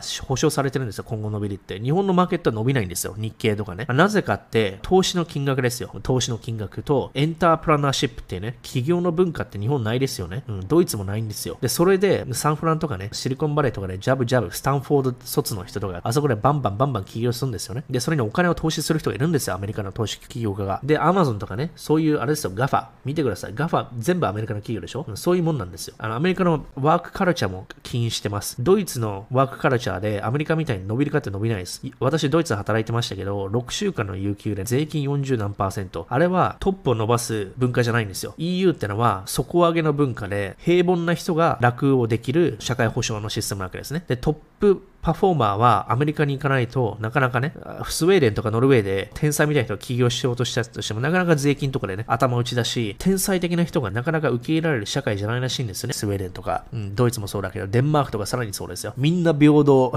優劣つけちゃダメみたいな、そういう law があるんですよ。 law ってのはね、 principle っていうかね、うん、法律じゃないけども、それがデンマークにあるんですよ。 Jante Law ってやつですよ。びっくりしますよ。すべてイーコールじゃないといけないみたいな。それがデンマークの Jante Law ってやつなんですけども、マジで。だから、らスウェーデンとかね、デンマークはもうみんな平等、優劣つけちゃダメみたいなわけ不明な社会的なそういうことやってて、っていう風になっちゃうので、だから伸びない。平凡な人が楽して生きていくには、社会保障のセーフティネットがあるということなんですけども、だからアメリカしかもう伸びるっていうのが保証されてないわけなんですね。だからアメリカの米国株を投資するのが大事なんですよ。っていう風にウォーレン・バフェットは言ってるわけですね。で、これがローブ・ヤンテってことで、ダンテローって言われてるやつですね。これ日本語版あると思いますよ。書いてあるのが You are not think you are anything special. だ自分が特別とか、あの、賢いとか、ベターとかね、より良いっていう風に優劣つけちゃダメみたいな、そういう平等みたいな、もう意味不明なんですよね。だから、ヨーロッパ伸びないし、日本も伸びないし、伸びるのが保証されてたのがアメリカだから私は米国に投資してるわけですよ。日本の会社に投資するって私考えられないですもん。だって人口減だし、企業の文化もないし、談合はあるわ。何でもかんでもあるんで、だからもう無理なんですもん。しょうがないんですもん。投資も入ってこないんですもんね。っていう話なんですよね。日本株やれば米国の方がいいと思いますけどね。まあもちろんボラティリティも高いですけど、だからほとんど動かない。国債みたいな感じで日本の株持ってくのもありかもしれないですけど、まあ落ちてきますよ。人口が減るんで。だって三井住友とか三菱とかでさえ落ちてきてるんですよね。あんだけ大企業でも。だってもう伸びしろがないから投資が入ってこないんですもん。だってあんだけ日本だと上場企業で有名企業とかってさ、日本人大好きじゃないですか。で、それがさ、まあ、こんな感じですよ。三井住友。もう何年前から、2008年から、いや、2006年の高掴みしてから戻ってこないんですもん。かれこれ16年。16年ずっと損ですよ。わかります？もうこれ戻ってこないですよ。ほぼ一生。だって人口増えないから revenue も増えないですしね。で、一つ目は、物価安定ね、えー、 price stability。物価安定は、えー、FRB の仕事だということがもう明らかになってると。まあ、だから、共通の解釈をしたと。 price stability ね。物価安定。二つ目は、 self-fulfilling prophecy っていうのがあるんだけどね。うんつまり、絶対ダメだよ。絶対俺なんか夢叶わないよなんて思ってたら、もちろんそのメンタルだから当然できないっていうのあるじゃん。だから自分のできるできないとかの、あの、先入観があることで、事実も結果も変わってしまうっていう、そういうセオリーなんだけど、 self-fulfilling prophecyね。だから、絶対できないよねってなったら、できない行動に無意識的にするから当然できない。絶対できる。夢は絶対叶うって思ってたら、もちろんそれだけ強い信念があるから、その信念が今度行動にもインパクトがあって叶うと。これはつまり、経済が今後落ちてくよねって予想がしてると、その分、そういう心理だとマーケットが、もちろん予想が下の方だから、結果も行動の実際の消費も落ちるってことで、実際に予想してたことに基づいて、結果もそういう風にするから、経済がどんどん落ちていくわけよ。だから、ああ、やばい、経済がやばくなるっていう風になるのが、まあ、その指標として、例えばね、よくやってる、えー国債のね、イールドが上がるときってのは、売られてるわけよね。うん、そういう時ってのは、これが見て、あ、やばい、リセッション来るな、現金貯めないとな、みたいなね。よくあるじゃん。大地震の時の前とか、まあ、コロナの時もそうだけど、ちょっとやばくなるよってなった瞬間にみんな買いだめしたじゃん。うん予想に基づいて買いだめして、みたいな、そういうのと一緒。予想が悪いってなるから実際に低くなるっていうね。だこれが実際の本当のね、理由ではないんだけども、それが元で大衆の心理が働いて、さらに本当に悪くなっちゃうっていうね。それがね、あると。本当にそれが経済が大暴落する理由ではないんだけども、でも実際のマーケットっていうのは大暴落する時って本当投げ売りでしょ？あれって本当にさ、決算がいいとか悪いとか関係なく、もう無関係ぐらいな感じに振り切るでしょ？絶叫系大暴落ってそうでしょ？つまりマーケットっていうのは、え100%合理的であるはずはないのよ。不合理的、ね、感情的ね、意味不明な部分ってあるのよ、マーケットって。だからいかにね、決算が上がったから株価が上がるかってそういうもんじゃないのは皆さんも知ってるでしょ？えー前回ね、Q1 の決算でさ、アップルとか Google ね、良かったけど、全然落ちてたじゃん。それはだから予想してる人たちが悲観的であれば、決算とかもう関係ないよ。それがまさにセリングクライマックスのピークの時ってのはもう感情的に恐怖がさ、VIX が爆上げするわけでしょ？だからこの、例えばこれドットコムだけど、この最後ら辺ってのは別にインフレが悪化してたとか、FF レートがね、高すぎたとか、そういうことじゃないのよ、この時。この時ってもう、 self-fulfilling prophecy で、もうみんなが心理的にやばくて恐怖で、投げ売り、絶叫系大暴落ってのはまさにこういうことなわけよね。だから、 self-fulfilling prophecy は本当に叶っちゃうのよ。その証拠として、インフレ、今出すけど、インフレ召喚、ね、CPI、召喚。実際、青の CPI って落ちてるわけよ。でも関係ないのもこの辺、後半だし。ボディーブローみたいなね。じゃあ、オイルの値段はっていうと、オイルの値段も後半関係ないんだよね。うん、これはもうすでに相関したよね。オイルが黄色ね。オイルがここ落ちてるわけじゃん。まあ、そこ時は上がってるけどね。だから、必ずしもオイルが落ちたからって暴落が止まるとか、そんな浅いロジックやってるインフルエンサーがいたら即刻登録解除 さらにもう一つあるよね。利上げ。利上げだって利下げをしたから暴落が止まるとかそんな説はないのよ。これ、これが利下げしてんのよ。今ここでね。利下げしてるけどマーケット落ちてるじゃん。だからこの時もそう。別に利下げしたからすぐね、米株が上がるとか言って言ってた。来年利下げするから2番速攻ないよねって言ってた。どっかのインフルエンサーいたよね。もうね、明らかでしょ？相関したらデータ見たらね。だからこの時っていうのはもう本当に決算がいいとかそういう問題じゃないのよ。利下げをしたとかそういう問題じゃないの。後半って。もう完全に感情的になってるわけよ。それが self-fulfilling prophecy ね。これトレーディング心理知らないでトレードしちゃってるやつ大体の人だと思うのよ。トレーディング心理って何っていう状態だと思うんだよね。初めて FX とかビットコインレバーかけちゃう人ね。だから勉強しないと結局自分に後で帰ってくるってみんな言ってるじゃん。自分で独立的に自分の人生を設計していくような能動的にやらなければ結局かもられるって話と一緒で、これもそうなのよ。だから問題は統計学的に物事を考えましょうってことなのよ。野球だってそうでしょ？例えばさ、スプリングトレーニングでさ、シーズン入る前のトレーニングで、例えばね、10打席0安打でさ、打率0割。あ、じゃあこれで試合終了だっていうやついる？あんまいないでしょ。サンプルサイズ少ないじゃん、10打席だとね。シーズンってさ、大体500打席と600打席やるわけじゃん。フル出場したら。600打席やる中で10打席連続無安打なんてあって当たり前じゃん。シーズンで大事なのって、500、600っていうサンプルサイズの母数に対して何割打てたかでしょ。まあ、もちろん、例えば、その600打席やる中で、100打席連続無安打になったら、1軍で出させてもらえないから、できるだけ無安打のストリークを減らしたいってのはあるよ。でも、100打数無安打だとしてもだよ。400打席200安打で5割で、残りの100打席0安打でも、それは3割以上じゃん。だから、結局、統計学的に考えると、打てる時と打てない時、どっちを先に来た方が感情的に気持ちいいかって言ったら、打てるのが最初に続いて打率が高い時に、その後で100打席連続無安打。でもまだまだ大丈夫じゃん。打率は落ちていくけども、打率5割から3割ぐらいに落ちても、それでもさ、トントンじゃん。そっちの方がメンタル楽でしょ？先に成績が出てるから。その逆が大変だよね。最初の100打席無安打ってさ、もう1軍で戦えないから2軍に落とされちゃうね。だから最初にある程度出しておかないと、0割になっちゃうからまずい。でも、もし1軍でずっと使ってくれるっていうのであって、平均にしたら、まあある程度ね、3割ぐらいとかにね、戻ってくるでしょうっていうのはあるじゃん。それと一緒なのよ、トレードって。母数を増やさないといけないのよ。だから数打ち当たる説なんだよ。スキルを磨くことは大事。磨いた上で、あとは、まあいろんな変数があるから難しいんだけども、恋愛もそう。自分磨きをしたら、その後はね、数打ち当たるなのよ。だから、最初の10人のメスゴリラに拒否られて、確率論、勝率ゼロ。これで諦める人いると思うんだよね。ああ、10人全員であの拒否られたからもうダメだみたいな。いやいやいや。でも結局100人中10人から OK もらっただけで、ね、メスゴリに対してだよ。オスゴリに対しての確率じゃないからね。メスゴリラがオスゴリラをゲットするなんて簡単なのよ。また開けばオスゴリ寄ってくるわけでしょ？オスイのクンク現象とか言ったよね。Tinder のその実験とかであるわけよ。メスゴリが Tinder 開いただけで1日で700マッチとかするんだよ。それって別にね、あのメスゴリがすごいわけじゃないのよ。オスゴリが発情してるんだよ。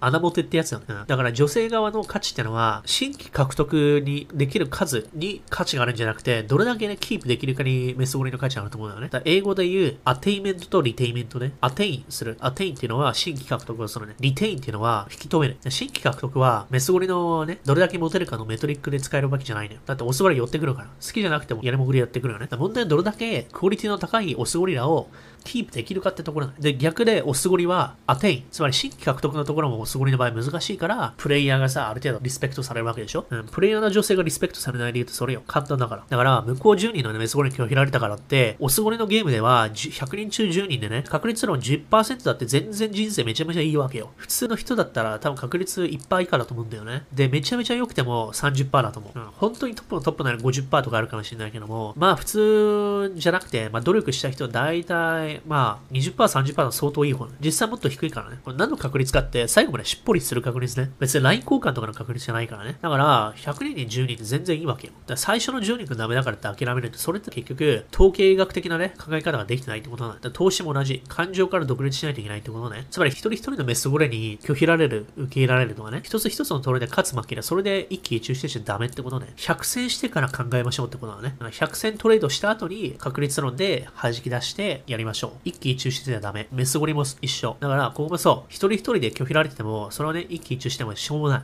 だって、その理由なんてわかんないんだもんね。メスゴリがムードが悪かっただけかもしれないじゃん。悪いタイミングだったかもしれないじゃん。だからサンプルサイズ増やさずには、ね、客観的にバイアスをかからず見れないから、トレードも一緒なのよ。ということで、トレーニングシリってこういうことね。統計学的に考えて、感情から独立しないといけないわけよ。結果がどうあれ、左右されない感情が大事なのね。だから、拒否られる勇気や、嫌われる勇気。まさにそうだぜ。笑いタレント厚切りジェイソン。この人 SP500 とぶっ込めよって言ってる本の人なんだよね。うん、つまりゴリと似てるのが投資の哲学が超長期。ね、ウォーレン・バフェットの投資ですとかそういうのをね、やってるんだけども、えー、お金がすぐに増えるのかといえばそうじゃない。そう、すぐに増やそうとする人が暗号資産 FX に手を出す。これ、私が言ってること一緒なんだよね。うん、急がば回れなのよ。そんな簡単にレバー使ってね、稼ぐっていうかお金は増えるけれども減らすことも簡単だから結局さお金ってのはどれだけ儲けられるかじゃなくてどれだけ残せるかのゲームだからね。ということで絶対にやめてくださいと本に書いてあるんですよ。ジェイソン氏ももしかしてレッドピル教室だったのか。これはギャンブルですよね。そんなすぐにお金持ちになる人がいれば逆にすぐ財産をなくす人もいるということ。ほらこれこれ読んでないからね。これさっき言ったよね。うん、増やすことも簡単だけど減らすことがその数十倍簡単なわけよ。レバー使ってね。だから結局投資じゃないんだよね。ギャンブルなんだよね。うん、だから、そこなのよ、結局。うん、別に、五分五分で勝てるのは簡単なのよ。うん、猿でも勝てるから。10回やったらね、5回勝てるわけよ、大体。うん、それじゃないんだよね。株式投資がお金ず会社だけで、この会社が資本としてサービス力の会社をめて FX はもうしてない。通貨と通貨に変えて成長しない。ということで、投資は自分の利益です。世の中のプロセスって、まあ、FX に関してはただのトレードっていうのはあるよね。確かに。株に関しては成長っていうのは感じられるけどね。ということで、まあ、暗号通貨のビットコインとかに関しては私はね、あの、まあ、チャーリー・マンガーはさ、あの、ビットコインとかはネズミだみたいなこと言ってるけども、私はそうとは思ってない。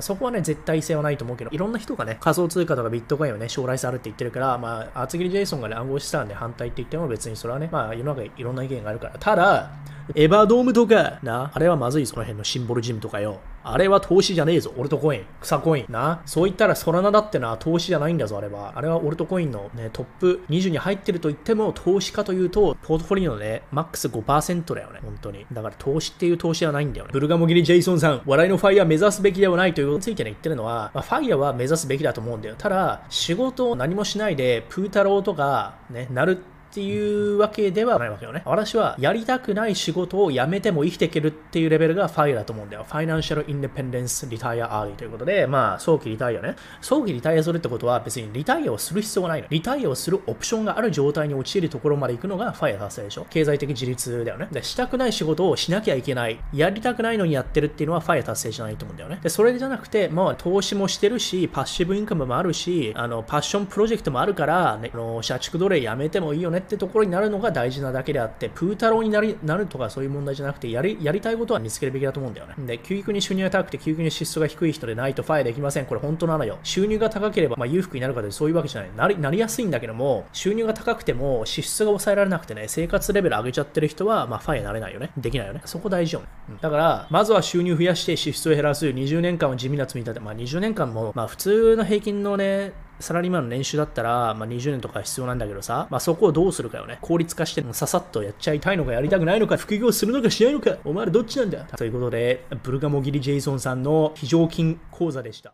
厚切りジェイソン、やっぱハーバード卒で、レバロングトレードとも言えないもんな。優秀で堅実になればなるほど時間軸制する方向に行くと、最初はみんなレバロンで近道をする。けどそこで感情のコントロールとか学んだり、確率論を学べた人はトレード卒業できるけど、学べない人は永久に短期の時間軸に、えー、はまって、沼にはま永久にパチスロ中毒ということですね。だから、稼ぎとか資産とか増やせる人っていうのは、セルフコントロールができる人なのよ。自分の instant gratification っていうね、短期の快楽とかをコントロールできる人ほど、センター試験とかアメリカの SAT とか、ね、試験のスコアが高いし、それはさ、自制心とかコントロールできる人の方が勉強できるじゃん。それと一緒ね、資産も増やしてるし、健康的なんだって、やっぱり。統計が一つ出てる。いや、20年単位でそういう簡単に言うけどさ、簡単じゃねえぞ。ゴリラってさ、5年、10年とか言ってるけどさ、それだけ握力持つの大変なのよ。それだけ理覚ができないってことなのよ。わかる？だから勝てるのよ。理覚早くしないととかってね、早まる人ってのは、いずれね、どっかで損する可能性が高いのよね。90%確率。だって10年間で SP500 みたいな年利7%以上、10年間ね、キープできる人って10%以下だから。だから時間をね、蓋開けてみれば大体わかる。だから10年もね、理覚しませんっていうのは相当なんだよ。うん。だ切羽詰まってない人じゃないとできないよね。切羽詰まる人って理覚しちゃいたいから。だって投資だって長期で保持って理覚するのは例えばね、数年後とか3年後の場合でも、それも数年間待ったとしても、長期投資の間違ったことをやってないわけだから、それを賢者の投資って言うか言わないかっていうところと一緒でしょ理覚してないから賢者と言えないのかというとそういうわけじゃないじゃん。失敗はしないじゃん。短期でポチポチでバロングしないだけでも賢者とは言えるよね。たとえ含み損が出ても。それをね、賢者と解釈できにくいかもしれないけど、含み損が出てたら。らこれはもう時間軸を解説してくれるわけよ。で、この時間軸をを待って見れる人が賢者なわけよね。教育だってそうじゃん。学校、大学って教育はさ、今は社会で通年になってるけども、6年、6年、12年間の教育をして、これ意味あんのかって考える人は先祖在来いたわけじゃん。でも今の人はわかるでしょ ?12 年間教育して、お金はまだ12年間学んでて、お金儲けてないけども、その後に儲けられるっていうのがもうロールモデルたちがやってるから理解しやすいわけじゃん。投資については、ね、2年、3年持った後に、その後に利益がすごい出るっていうのを分かりにくいから、あれ、今俺やってること合ってんのかなってなるわけよ。だって教育だって長期投資なわけじゃん。そうでしょ ?12 年やっても教育ね、まだ短いでしょ？小学校から大学まで12年。それプラス大学院とか仕事で教育トレーニングして、10年、20年ってやってるわけよ、人間ってのは。ね？それに対して小学校6年で、あれ？俺って今勉強してるけどこれ意味あんのかな？みたいな考える人いる？まあいる人はいるよね。だって将来から時間軸逆戻して答え合わせができないじゃん。将来にななってみないと。投資もそうなのよ。そのマインドがね、できない人が多いわけよね。だって短期で儲けたって人がいるから余計にね、教育で言ったらさ、小学校3年生で、おっしゃー、俺もう年収1000万超えたみたいな小学3年生で。そういう人がいたら、あれ、俺もう算数やってる場合じゃねえなって思っちゃうでしょ？それが投資マーケットなのよね。たかが1年2年で、レバー20倍とかで、まあ、周りにいるから、ソーシャルメディアでいるから、宝くじ当てられるならそっちの方がいいんじゃないかっていうのがまさにトレードで、隣の芝は青いじゃないけどさ、宝くじ当てた人の後の陰末知ってるでしょ、大体。それと一緒よ。長期投資しておけば確実にね、だんだんとね、確実的に上がってくる教育もそう、投資もそう。長期投資をしてたら確実に上がってくる。まあ、そのね、長期投資のデスティネーションが日経とかならダメだぞ。SP500 とかならいいけども、日本の株をやってちゃ長期投資で増えないぞ。あそこね、そこが分かってない人が。お金の投資の仕方とか、貯金の仕方とか、税金のとかね、そういうのを教えるのが親の義務だと思うよね。自分の遺伝子を伸ばすためには。お金与えても、お金の扱い方知らない人ってお金爆発させちゃうからね。だから宝くじ当たって人生壊れた人たくさんいるじゃん。あとは、ホームアローンの子供の子役者がお金もらいすぎて、コントロールできなくなってドラッグ中毒になったとかあるじゃん。だからお金扱えな人にお金あげちゃいけないのよ。むしろ不幸になるんだよね。お金って人生、自分のね、いいところと悪いところが倍増されるね、あの、虫眼鏡みたいな感じでズームインしちゃうから、悪いところがもっと増長されちゃうんだよね。うん。だから、ホームレスにお金与えても、アル中とかドラッグ中毒の人にお金与えても、いい風になんないんだよね。それは確かにある。だからお金のマネーリテラシーとか financial literacy がない人たちにお金与えても、結局散財しちゃうから、私としてはね、超金持ちのビリオネアとかがお金をね、ね blue pill から巻き上げて、それを頭のいい人たちが donation とかで、だから、ビル・ゲイツとかウォーレン・バフェットとかのビリオネア団体だっけ？あの人たちがめちゃめちゃね、お金をスマートに、すごい効率的にプロジェクトをやってくれた方が、あのお金を世界の全ての人に平等に均等に割ってもいいことは生まれないと思うんだよね。ホームレスに魚を与えても魚を釣る釣り方を教えないと継続できないからね。サステイナブルじゃないわけじゃん。それと一緒。だから正直、金持ちがね、あのドネーションとかね、チャリティーやるのは私はそっちの方が賛成なんだよね。使い方が分かってるから。資産のね、管理の仕方が分かってるからね。うん、だから子供もそう。ということです。みんなに言いたいんだ？何を言いたいかというと、短期でやろうとしてる人には向かないし、不幸になってしまうから、むしろ私の方からね、入ってほしくないってのはある。だから、時間軸本当に長期でね、1年とか2年じゃないよ。うん。まあ3年とか5年よ。短期。そのぐらい、すぐに利益を出す必要はない。それぐらい切羽詰まってない人が、余剰資金でやるのが投資じゃない。生活費をね、トレードで稼ぎたいとかっていう人は、それはトレードだから投資じゃないからね。短期のトレードは私はトレードシグナル出さないので、だから本当にもう、すで投資する前提としては、借金がないことが前提ね。 personal finance の101っていうのは、まず借金をなくすこと。借金なくしたら、えー、 emergency fund を6ヶ月からね、1年ぐらいの貯金で貯めとく。 emergency fund ができたら初めて投資に始めるのね。で、投資だからね、あの、投機とかトレードじゃないからね、パチンコとか入ってないぞ。で、その投資のところで、ね、あの、投資する額っていうのも、例えばね、1ヶ月の、ね、給料の中の3割ぐらいはマックスがレントであると理想なのね。例えば30万円ね、手取りあったら、家賃の理想は10万円なのよ、3分の1。でもこれって25万とか20万だと無理じゃん。ってことはある程度給料増やさないといけないの、まずはね。給料増やして支出を減らすことが大事。で、1ヶ月で最低10万円とかね、投資できるレベルじゃないとダメよね。1ヶ月で10万円で投資に回せたとしても、1年間で120万円でしょ120万円を10年間やっても1200万円でしょだから、1年で120万のレベルじゃ、ファイヤーはできない。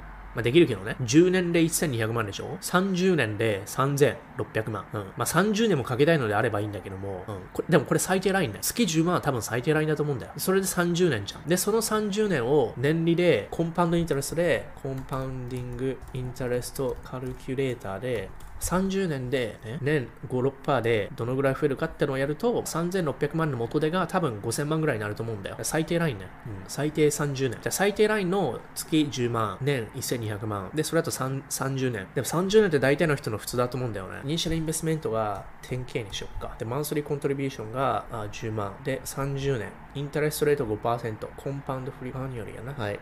ということで、これだね、 compound。30年間で、その、月ね、月10万円を投資していくと、30年後には3600万円の元手が、これぐらい増えるよってね。うん、これね。だトータルは、まあ、この場合ね、10万円じゃなくて1000ドルでやってるから、まあ、13万だから。だから30年間ね、37万ドルね、グリーンのね、37万ドルぶっ込んだのが30年後にね、84万ドルね。だ2倍になってるわけ。これ30年って長い時間だからね。うん、これは最長のプランね。例えば今30歳で65歳までに FIRE したいですっていうね、本当に一番長いやり方。ね。ほとんどの人は30年もね、ファイヤーまで待ってないでしょうん。てかその前に首切られてるぞ、お前ら。特に文系専攻のお前ら。うん。文系専攻で窓際族になったら月10万円も投資する暇ないだろう。だから、これは30年もずっとね、給料が入ってきて、月1000ドル払えてる場合ね、投資。で、かつ、年間5%のリターンがあると、こうやって赤でどんどん増えていくのよ。ね。じゃあこれちょっとね、30年は長すぎるから、じゃあね、15年でやりましょうか。1年のリターンが5%であるでしょ最初の投資額が130万円で、月に13万円。で、15年間。で、1年間に5%のリター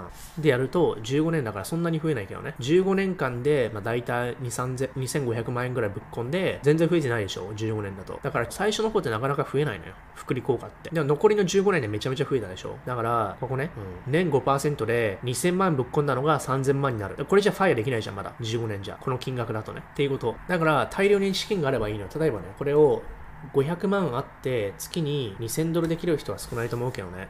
例えば7%にするとするじゃん。15年間で。そうすると、ね、増え方がまた違うんだよね。ほら。ね、この差がね、違うでしょ。まあ7%ってのもあるけどね。5%にしとくか。わかりやすい比較で。うん、5%にすると、それでもね、3000万円の利益が15年後出るわけよね。増やしてて3000万円。だからほぼね、うん、元本が41万ドルで、62万ドルに増えてるから、50%増えたわけよ。1.5倍になった。これすごいことよ。うん、これならファイアできるよね。うん、60万ドルだったらファイアできるから、うん、この場合は、じゃあせめてね、20万にしとくか。元本が例えばね、400万、うん、で、コンサバに見積もって5%のイールドで、15年後、30万ドルぶっ込んで45万ドルになりましたと。いうことね。これだって50%増だよ。15年で50%。かなりいいよ、5%だけど。ということで、元本が多ければ多いほどいい。うん。元本が多くて、毎月投資できる金額があれば、こうなれる。で、ファイアするには最低ね、40万ドルぐらい欲しいから、っていうことは、まあいろいろあるわけよね。例えば今ね、1300万あるとするじゃん。で、例えば1ヶ月で、こういう人はいないけど、なかなかね、うん、10年も待ちたくねえみたいな。うん、でも、元本がね、でかいからね、元本が1300万先にあって、毎月70万円投資できるって、普通の人できないからね。うん、これ10年で1億いくんだよね、全然。これ元本がね、1300万ってなわけよね。5年で増やしたいみたいな。例えば、9000ドルとかやれる人いるかね ?5 年じゃね、だからやっぱり、コンパン、福利効果まだ発揮できないのよ。5年じゃ。74万ドルに対して85万ドルでしょ？大して増えない。これ10年にすると半端ないの。10年待つだけで。だから投資って福利効果で稼げるからね。ただただ持ってるだけでこんなに増えちゃうのよ。ね。5年目の時は、たったね、10万ドルぐらいしか利益ないのに、そのもう5年待ったら、利益が一気に40万ドルも増えるのよ。だからこれが15年になったらさ、投資っていうのは長期投資ってのただただ持ってるだけで、ポートフォリオさえ良ければ、ただただ持ってれば、どんどん利益がどんどんどんどん増えてくる。で、だるま式に。これをやる必要があるのね。トレーダーではできないの、これは。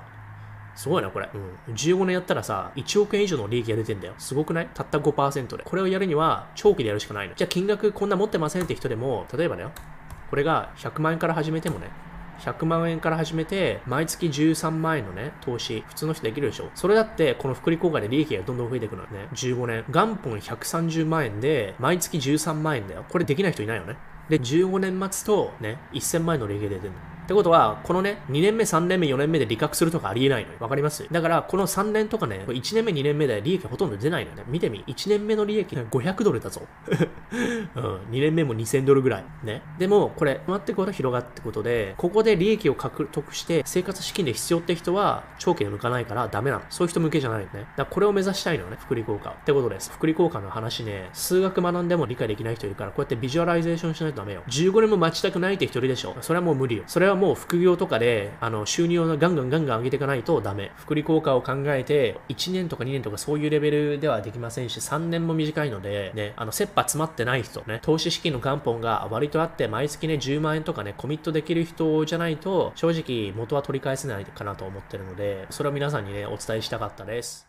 これぞマーケットの極意。クラッシュは恐怖で来るのよ。爆上げは傲慢、グリード、欲。傲慢と恐怖ね。どっちが感情的に強いかっていうと恐怖なのよ。だから爆上げより暴落の方がスピードが速いのよ。これマーケットで。だから今回みたいに2ヶ月ね、2ヶ月待ったのよ。2ヶ月で20%上がるの待ったわけね。でもたった2日間でその上げた20%全部吐き出すっていうことが今起きてるわけよ。まあ、今は大暴落とは言わないけども、まあ急落と言おうか。だから投資ってのは、まあ何回も言ってるけどね、いかに待つことが大事か。ペイシェンスなのよ。待つことが98%ぐらいだと思うんだよ、マーケット。マーケットのうち多分95%ぐらい本当につまらない。買いもしない、売りもしないマーケットが95%ぐらい占めると思うんだよ。その期間を待つことで、ほんのね、たった2%とかでがっつり落ちた時に拾えるか拾えないかみたいなのだと思うんだよね。恋愛でもそうや、メスゴリラとオスゴリラの恋愛でもな、あれをしなければいけない、これをしなければいけないってよりは、失敗を犯さないことの方が大事だろ恋愛でさ。例えば、これは絶対に相手にドン引きされるみたいな、そういう失敗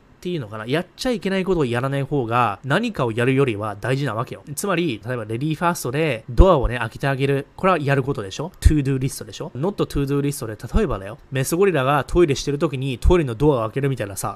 まあそんなことやる人いないと思うけど、やっちゃいけないことをややらないっていう。それが大事なのね。投資ってのは、ここで買うっていう風なことも大事だと思うんだけど、エントリーポジションって大事だと思うんだけど、それよりも、エントリーしちゃいけないところでエントリーしない、つまり待つことの方が大事だと思うんだよね。ねだってマーケット95%以上待ちだから、基本。特に長期投資の場合ね。だから、こうやって私、有料サロン会員でトレードシグナル出してるんだけど、トレードシグナルを出すことに、まあ、意義はあるんだけども、トレードシグナルを出さない、つまり待ち、ね、っていうところにも意義があるんだよっていうのをね、特に初心者の人にはね、知ってほしい。初心者の人はやっぱりポチポチ病でね、何でもかんでもすぐにポジション取っちゃうんだよ。それって結局マイナスなのね。だからやらないことに価値があるわけよ。メスゴリ、オスゴリの会話でも、言っちゃいけない言葉を言わないことに価値があるでしょ？経験上、あ、これ言ったら相手怒るな、みたいなさ。そういうことをしないことに意義があるんだよ。だからこれ、間接的だから、なかなか見つけられにくいよね。あ、すごいなって見つけられにくいじゃん。あ、この人はこれをしらしないんだなっていうふうに、間接的に見つけるには、それを知ってる人じゃないとわからないね。投資もそう。トレードシグナルバンバン出せばいいもんじゃないのよ。だから私は出してないのよ。本当にえりすぐりの時しか出してないの。だそこにも価値があるのよ。つまり待ってることにも価値があるわけよね。だそうじゃないと、トレードって90%の人負けるから、長期で考えたら。だからいかに投資ってのは、お金を儲けることが大事なんじゃなくて、お金を失わないことの方が大事なんだよっていうウォーレン・バフェットのね、ルールなんだけど、ウォーレン・バフェットの投資のルール第1、お金を失わない。第2、ルールナンバーワンを忘れないことってことで、本当にね、お金を失わないことが第一なんだよ。稼ぐということよりも失わないことの方が難しいんだよね。すごい間接的でしょ？だって稼ごうって思ったら、例えば500ドルとか1000ドル、10万円稼ごうって FX で簡単にできるよ。だって、1回1回の確率って五分五分だから、ビギナーズラックでたまたまに当てて5万円、10万円稼ぐことは簡単なのよ。何が難しいって、じゃあ100回トレードした時に、その5万円の利益をキープできてますかって言ったらほとんどの人はキープできないから、失っちゃうから、100回もトレードしたら。で何回も何回もやればやるほど、感情も移入し、かもられてきたりとかして、失ってしまう。だから失わないことの方が難しいのよ。稼ぐイコールお金をキープすることじゃないからね。1回、2回、3回だけで稼ぐことはできる。だから、その辺のツイッターとかで出回ってね、例えば FX やりませんか？とか、バイナリーオプションで金稼ぎてます？みたいなね。ああいうのって、稼ぐことをね、アピールポイントにしてるけど、あの人たちが間接的に言ってない、証明してないことっていうのは何かっていうのは、どれだけあなたは1年間でキープできてますか？どれだけ5年後あなたはキープできてるんですかってところね。だからああいう人たち大体もうほぼ短期だから。3ヶ月、6ヶ月ぐらいで、長くて2年で消えていくのよ。最初の半年でお金稼ぎました。それはね、めちゃめちゃアピールしてくるけども、2年後いなくなってるからね、大体。稼げることは稼げるんだけど、その後に失うんだよ。うん、だからやらないことに意義があるってことは本当にそうなのよ。本当にいかに待つか。日本語であれがあるじゃん、格言が。黙るってことはね、金だみたいな。silence is gold みたいなね。ペラペラペラペラ話しちゃうと、墓穴を掘っちゃうから、それと一緒。ポチポチポチポチするとね、墓穴を掘っちゃうね。そこにトレードしてなるの価値はあるってことをね、気づいてほしいね。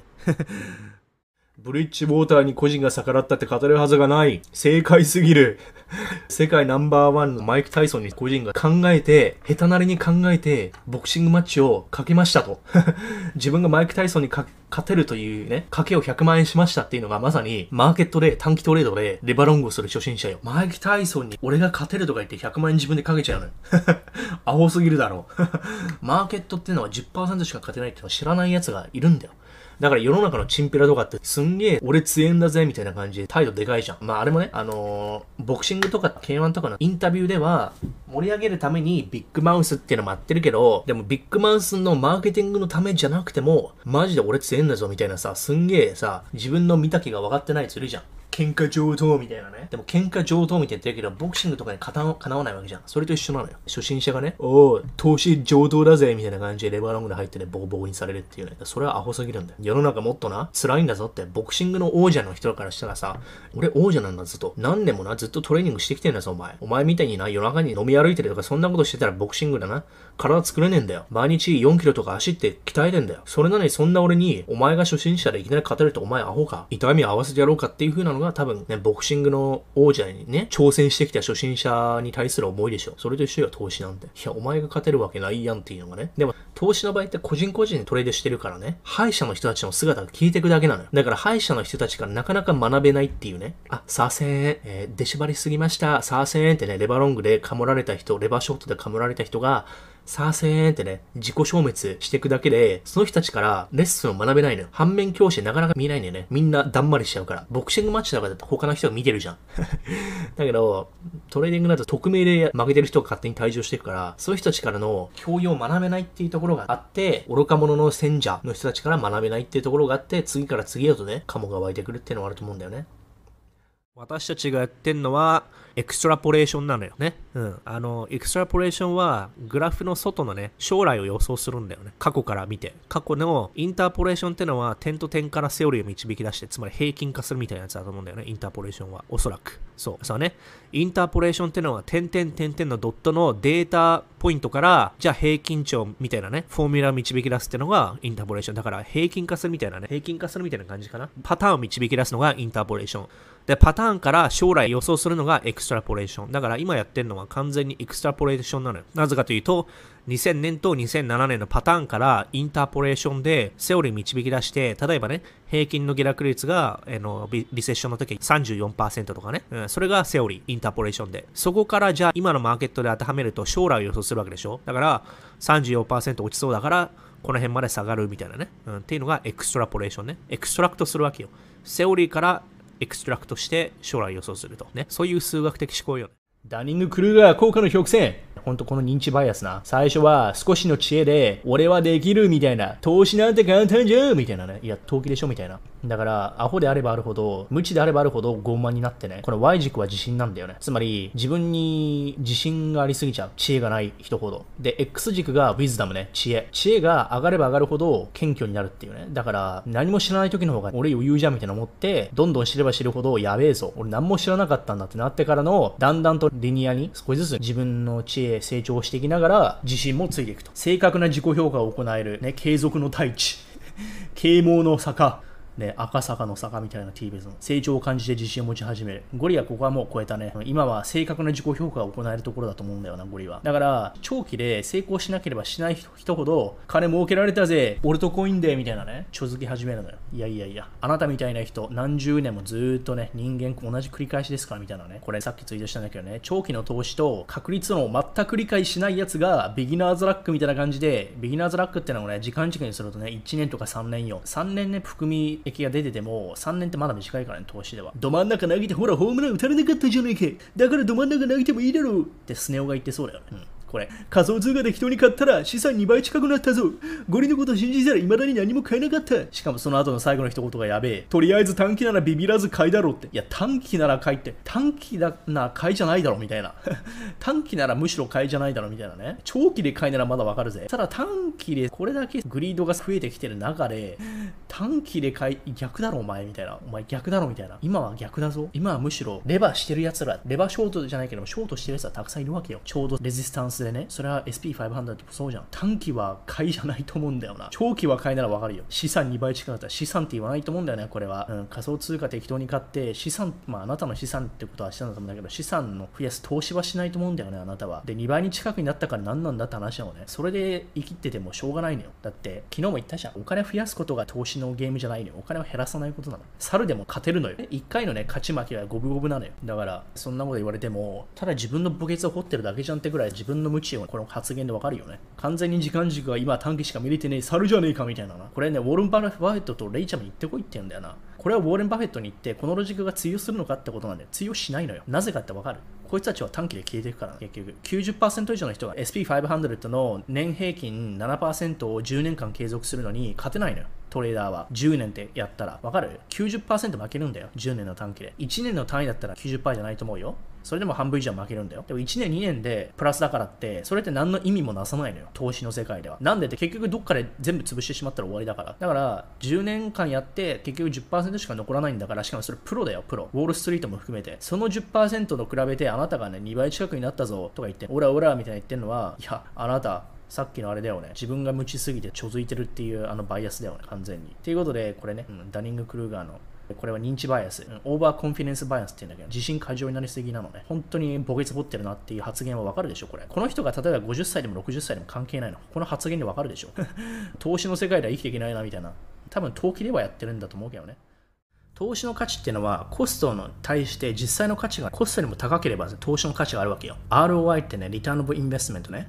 だコストが自己スキルアップのためのコースとかセミナーとかジムとか食事とかサプリメント株の投資もそうだよね。100ドルで買ってそれが200ドルになったら利益100ドルでしょ。それがリターンなわけよ。実際の価値がコストにもでかければこれリターンがあるんだよ。だからそれはこのコストっていうのが散財とか消費とか浪費じゃなくて投資のコストっていう風に考えないといけないわけよ。わかります？だ実際の価値がそれ以上であれば投資をするべきってなるのだから年収アップにつながるとかね。体心のねメンタルヘルスが良くなるとか資産が増えるお金時間ゆとりができる家族とのつながりが増える安心感ができるストレスフリーになる。これ全て価値だからね。金銭的な価値だけじゃないけどね。人が幸せになる。ファイヤーする。自由豊か幸福度が上がる。これ全て価値なわけよ。だって安心感のために人ってお金使うわけでしょ？震災保険とかね。そういうのって安心を買うわけでしょ？安心を買ってるんだよ。あれって。そうでしょ？家族とのつながりもねお金買うでしょ？例えばバケーションホリデー行きますと。で家族との時間だからね、少し奮発していいホテル取りたい、いい食事したい。それって時間買ってるわけじゃん。みんな忙しいわけでしょ？特に日本人、年間で有給が10日間とかじゃん。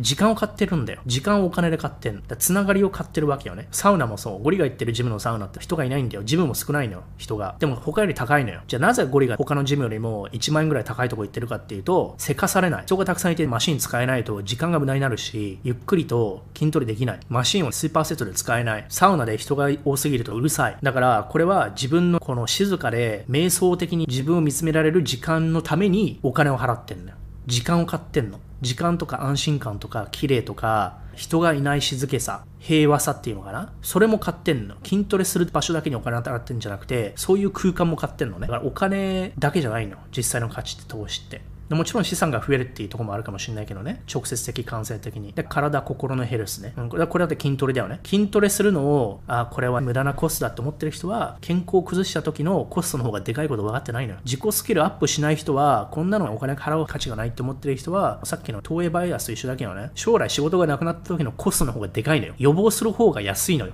がんはね。がん治療の方が高いでしょ？だからクビになった後の方がコスト高いのよ。自己スキルアップよりも。だから実際の価値が投資、コストよりも高ければ全ていいことなんだよ。練習アップにもつながるし、うん、心の余裕にもつながって、そういうとこにみんなお金を使わないといけないわけよね。成功する人っていうのは。貧乏な人ってのはお金を何でも使いたくないんだよね。貯金貯金みたいな。筋トレとか食事にお金使わない人ってもうその人の知識たかが知れてるじゃん。病気になった方が高いよって話と一緒だよね。うん、だから自己スキルとかこれもそう。知らないコストですよね。学ばないコストで、これだけ人生が壊される人っているんだよね。一部屋の投資物件あんじゃん。で、あれさ、なんか賃貸用だったら、投資物件だったら通らない住宅ローンを、投資を偽って自分が住むと言って、住宅ローンを通せるようになって、それで買っちゃうんだけども、実際問題、ね、1年間の管理費とかがもっと上回っちゃってるから、マイナスマイナス。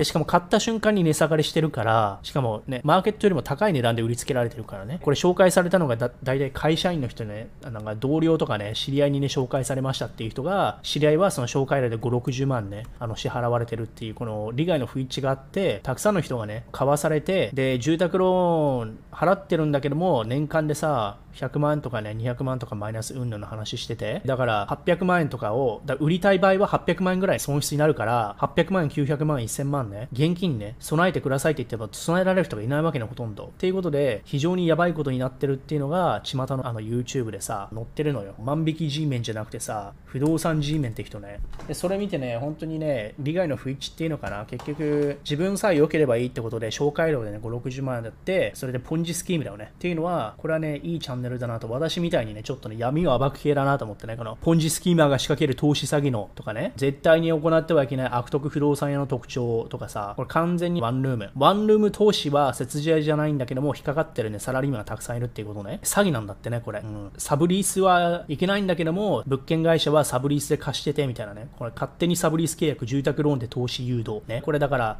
年収400万円の会社が払って、30年ローンとかでさ、払ってくんだよ。これ完全に投資っていうかさ、年収400万円でさ、どうやってね、その、まあ2000万ぐらいだったらね、ローンでできるのかもしれないけどもさ、明らかに勉強不足なのよね。で、かもられると。で、損失が1000万とかね、2000万。だこれ自己破産レベルなんだよね。1000万の現金ね、準備できないと、売れにも売れないからね。うん。っていうことは、自己破産するしかないとかなると、もう今後一生無理っていうね、これもそう。運送業者年収690万、男性がワンルーム投資で悲劇。サブリース解約できない。サブリースで1回やっちゃうと、解約できなくくなるとかね。年収400万円貯金ゼロ看護師がワンルーム通して自己破産の危機。年106万円の赤字。カードローン80万円超え。だカードローンで負債のスパイラルでしょ。自己破産危機なよ。売ろうとしても800万、1000万ぐらい現金ね、調達しないといけない。でもできないわけよ。ね。まずいわけよ。ワンルームマンション販売。典型的なカモです。ね。完全にかもられてるわけよ。うん。だからワンルームマンションは投資じゃないってこれを言ってんだよ。ワンルーム投資被害者から緊急相談。年40万赤字。これ売るしかないのよ。売るにもね、元本割れの値段で売らないといけないから、それもね、それも借金。だから、これと一緒。学ばないコストってこういうことなんですよ。人生壊れますよと。一瞬で壊れるよと。一つの間違いで簡単に壊れるよっていうことね。それをね、みんなに伝えたいのよ。青白王子救いたいわけよ。そこね、学ぶコスト、学ばないコストの話、これなのよ、まさに。学ぶコストってのは回収可能な先行投資なんだけど、学ばないと切羽詰まるとかね、自己破産とか、うん、心身的崩壊、お金で買えない時間の損失、ね、働けど増えないお金、一生ブラックリストになってしまう可能性もあるわけ、一つの失敗で。だから、まずいの。ワンルーム通して儲かった人一人も見たことない。これもあるけどね、本当に。おかしいんだよ。ワンルームマンション1秒でも早く売れ。だゴリが言ってんじゃん。日本で投資しちゃダメだって。あ物件を投資はね、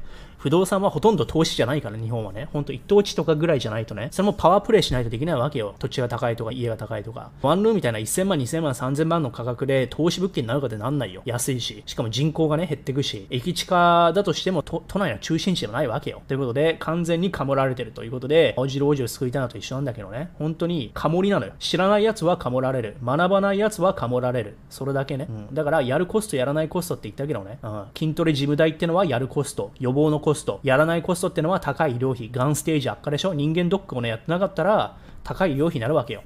ね、短くなる健康寿命とかね、後悔する人生、老後不安、一生社畜 rat race trap、ね、どう考えても予防の方が自己対処よりも安いでしょう。っていうことで、もう明らかすぎるわけね。だからこれはみんなをね、学ばないとダメだよと。 tokenomics。トークンの economics みたいな感じですね。 tokenomics が大事な理由は、コインがベンチャーキャピタルや投資家にたくさん配られている場合ですね。 centralize になり、彼らが利益のために売却した時にコインの値段も落ちることです。ということで、このね、グラフを見てみると分かります。それぞれのコインの distribution ですよね。で、これで見てほしいのが、例えば、えー、ソラナですね。ソラナなんかは、これ見てみると、右上の赤いのが48%。赤いのってインサイダー、 or team company、あの、ベンチャーキャピタルなんですよ。だからベンチャーキャピタルとか結構な、コインの distribution の、ね、半分を握ってるんですよ。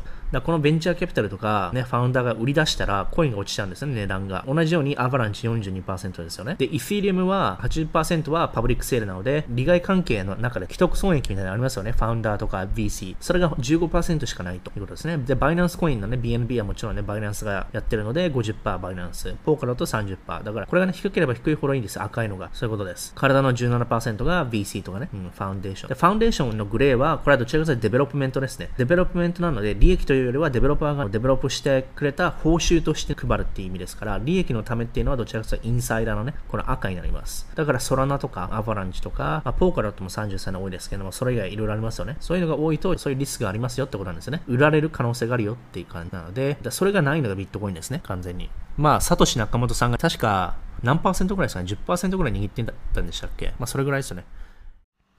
まあだからね、さっきも rich people の YouTube 見てましたけど、フレンチのフランスの島で有名人がうんぬんとかね、グッチとかね、全然刺さんないんですね、私の心に。グッチとかルイ・ヴィトンとか何がいいのってちょっと思っちゃうわけですね。まあでも性別もあるのかもしれないですけどね、女性向けっていうのもあるかもしれないですけど、じゃあグッチの男版が例えばフェラーリだったら、フェラーリは確かに感じるからっていうのはあるかもしれないけど、でもバッグとかね、靴とか財布とかもそうだけど、なんかお金ない人ほどそういうブランド物の財布持ってますよね。それ見てなんかもうそのブランド買いたくなくなるっていうか、ありますよね。お金ないのに財布がね、ブランドもの、多分フェイクだと思うんですけど、パチモン。なんで見せつけるんだろうと思うんですよ。だからマスクでも、最近だとブランドもののさ、ルイス・ヴィトンのマスクとかね、なんであれをつけたいのっていう、何にも思わないんですよね。だって、あのブランドつけたからって別に、あなたがね、成功者っていう風な、全く相関関係ないじゃないですか。むしろなんか、お金ない人層が買うブランドものとかありますよね。よく、よくあるじゃないですか。本当のビリオネの人は、テレビとかメディアで描写されるザお金持ちみたいなお金使い方しないんですよ、実はね。だから、Facebook のマーク・ザッカーバーグとか、ウォーレン・バフェットもそうだけど、超お金持ちは見せびらかしたがらないんですよ。だエセお金持ち世代が見せびらかしたくて、フェラーリとか乗ったりとかね、ブランド物を買うんですよね。っていうような研究の本を私は22歳、3歳ぐらいかな、読んだんで、でその本が The、uh, Millionaire Next Door っていう本でね、ミリオネアの人たちのサーベイした本ですよ。これですね。The Millionaire Next Door。この人たちのお金の使い方のハビットをね、学ぶんですよ。そうするとやっぱり、お金持ちは車も中古車で、3年目ぐらいの中古車が一番いいんですよね。3年5年ぐらい。ディプレシエートしてちょうど。だから新車は買わないらしいですよね、やっぱり。ということを学んだりとかね、普通の暮らしをしてんだっつって。こんな感じで。家とかも普通のを買って。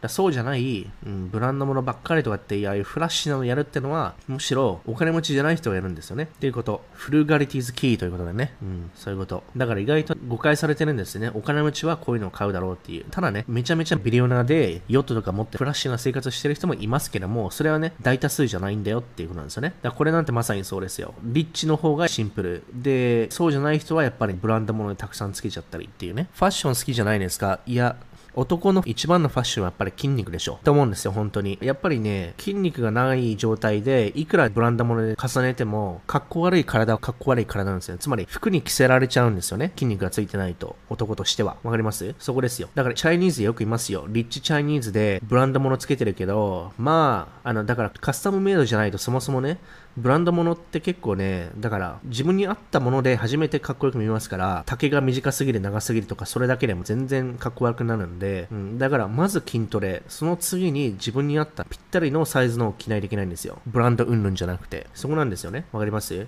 まあだから前も言ったけど、いくらお金高い服を着てもダメってことなんですよ。だから最高なのは筋トレが一番のね、ファッションで、それでもうシンプルイズベストですよ。白 T、黒 T でジーンズとか短パンでいいんですよ。本当に。で、白 T と黒 T ぐらいが一番似合いますから、髪が黒なら。で、かつ、白か黒のポロで、ラルフ・ローレンとかね、がっつり着ちゃえばいいんですよ。ボスでもいいですけどね。でもヒューゴボスのポロでもだってそれでも3万ぐらいじゃないですか。うん、30万とか100万とか、それは意味ないと思うんですよね。ジェネレーションによって名前があってね、Gen Z、Millennials、Gen X、Boomers で、ブーマーが確か1960年、70年代かな？で、Gen X が70から80ぐらい？で、ミレニアルズって1983年ぐらいかな？から含まれてるんですね。から2000年までの人ですね。で、私ミレニアルですね。今現在、あの、年齢が35とか37歳の人も一応ミレニアルズに入るんですね。で、ジェン Z がおそらく2000年以降の人ですよね。あ、2000年じゃないですね。1995年以降ですね。から2010年までらしいですけどもそれによって投資の好みが違っててね。ミレニアルズ have investment 64%が、大体ね、投資をしてて、その4分の1がね、仮想通貨投資してるよと38%で一番多いですね。ブーマーまでなると、もう今ね、80歳とか70歳で、今から仮想通貨やるのはね、ブーマーじゃやばいですから、やってないんですよね。これは正解ですよ。むしろボンドをやってるべきだと思うので、ボンドですよ。この年齢だと。ストックもリスクが高いのでやめましょうってことですね、ブーマーは。で、ジェン X。だから今現在40歳から60歳ぐらいの方ですかね。まあ、仮想通貨が、まあ28%やってるらしく、まあストック38ですね。でもここもね、ボンドを高くしないといけないんですよね。で、ミレニアルズ。だから1980から1995年生まれの人ですよね。ですから、まあ大体27歳から40歳ぐらいの人ですね、今。株37。クリプトが38で、すべての年代の中で一番多いですね。この年代が。まだ若いから、負けてお金を失っても取り返せるから、仮想通貨でリスク高めにしても OK って話なんですよね。で、逆に Gen Z がね、仮想通貨あんまりやってないんですよね。ただ NFT がね、十分、10%。15、13ということで、NFT が好きなのか、あとはまだ若すぎてね、投資してないってことですよね。っていう風なデータが出てます。はい。まあそんな感じで、ミレニアルズ、仮想通貨に30%、ジェンズイが24、えー、ジェン X が29ということで、一番多いのがミレニアルズですね。やっぱ若い世代の方が NFT がね、9%、8%、7%ということ高いですね。まあそんな感じで、まあ世代ごとでね、違うなっていうのは、まあ当然で、まあ正しいなとは思いますね。まああれですね。仮想通貨ね、too risky for my money。リスク高すぎるって思ってる人が55%以上いるのがブーマー。まあこれはしょうがないですよ。58から76。そうですね。やっぱりミレニアルズは26歳から41歳の人ですね。で、 Gen Z はね、まだ投資するお金もないでしょ。大学卒業してね、3年目ですからまだないでしょ。でも、 too risky かというと、半分以下の人がリスキーって言ってるようですね。だから年代が下がれば下がるほど、リスキーじゃなくなるわけですね。実際、ブーマーであれば、58から76であれば、 too risky が多分85%ぐらいじゃないといけないと思います。これね、まあ一般の人にサーベイしたので55%数字になってますけども、リセッションが来るっていう時の備え方ね、備えを常に言ってボイスカード入れましたよね。で、これがね、リセッション生き延びる方法。まずは生活費を下げようってことはね。でまずそもそもね、 emergency fund。だから生活防衛で1ヶ月の生活費かける6から12ヶ月分。だ最低半年分の生活費の貯金しましょうと。理想は1年分。で、always live within your means ということで、means というのは必要最低限っていう意味ね。だから必要最低限以下のレベルで生活しましょうってことはね。アパートメントとか家賃を例えば一人住みで月50万円って払ってるって全然 means よりも上なので、 means って超ボロ屋に住めとかそういうことじゃなくて、まあ必要最小限のレベルっていうところがスタンダードがあるわけじゃないですか。日本でもさ、例えば15万とか13万ぐらいで住めるよね。一人だったら。だと車とかもそう。車何台も所持しててっていうのはさ、 means より全然上だよねっていうところなので、それは使いすぎだから、それを減らしましょうってことなわけね。特にリセッション来るわけだから、キャッシュポジションを増やしたいわけね。で、また、自分の収入確保ですよね。つまりリスクヘッジですよ。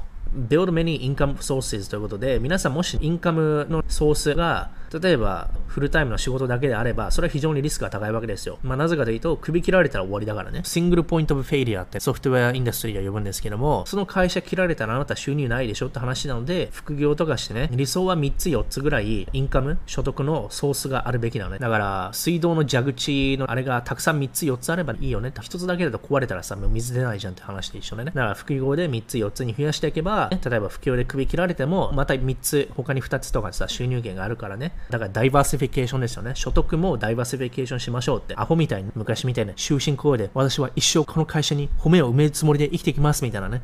そんなこと考えてるブルーピルはさすがに今、私のチャンネルは見てないと思うんですが、終身雇用なんて、お前何言ってんのマジでみたいなレベルですよ。終身雇用なんてそんな法律ないでしょそもそも。そんな契約ないでしょ終身雇用なんて。誰が言ってそれ誰が信じてんのみたいな話ですよね。結婚もそうでしょ別にお墓に行くまでずっと一緒にいるっていう契約ではないでしょあれは。あれはベストエフォートベーシスでしょ？ベストエフォートベーシスというのは、努力して、ね、よかったら一番最高のパターンは、お墓に行くまで一緒にいるってあれだけども、いつでも契約破棄できるやん。なんか終身雇用もそんな別に約束されたもので何でもないわけでしょ？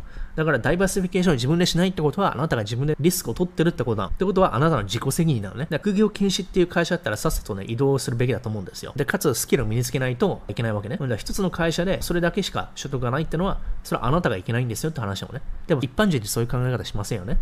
あの仕事を頑張ればそれでいいみたいな思ってるかもしれませんけど、いやいやいやいやいや、いやいやいやいや、副業しないとダメですよ。皆さんね。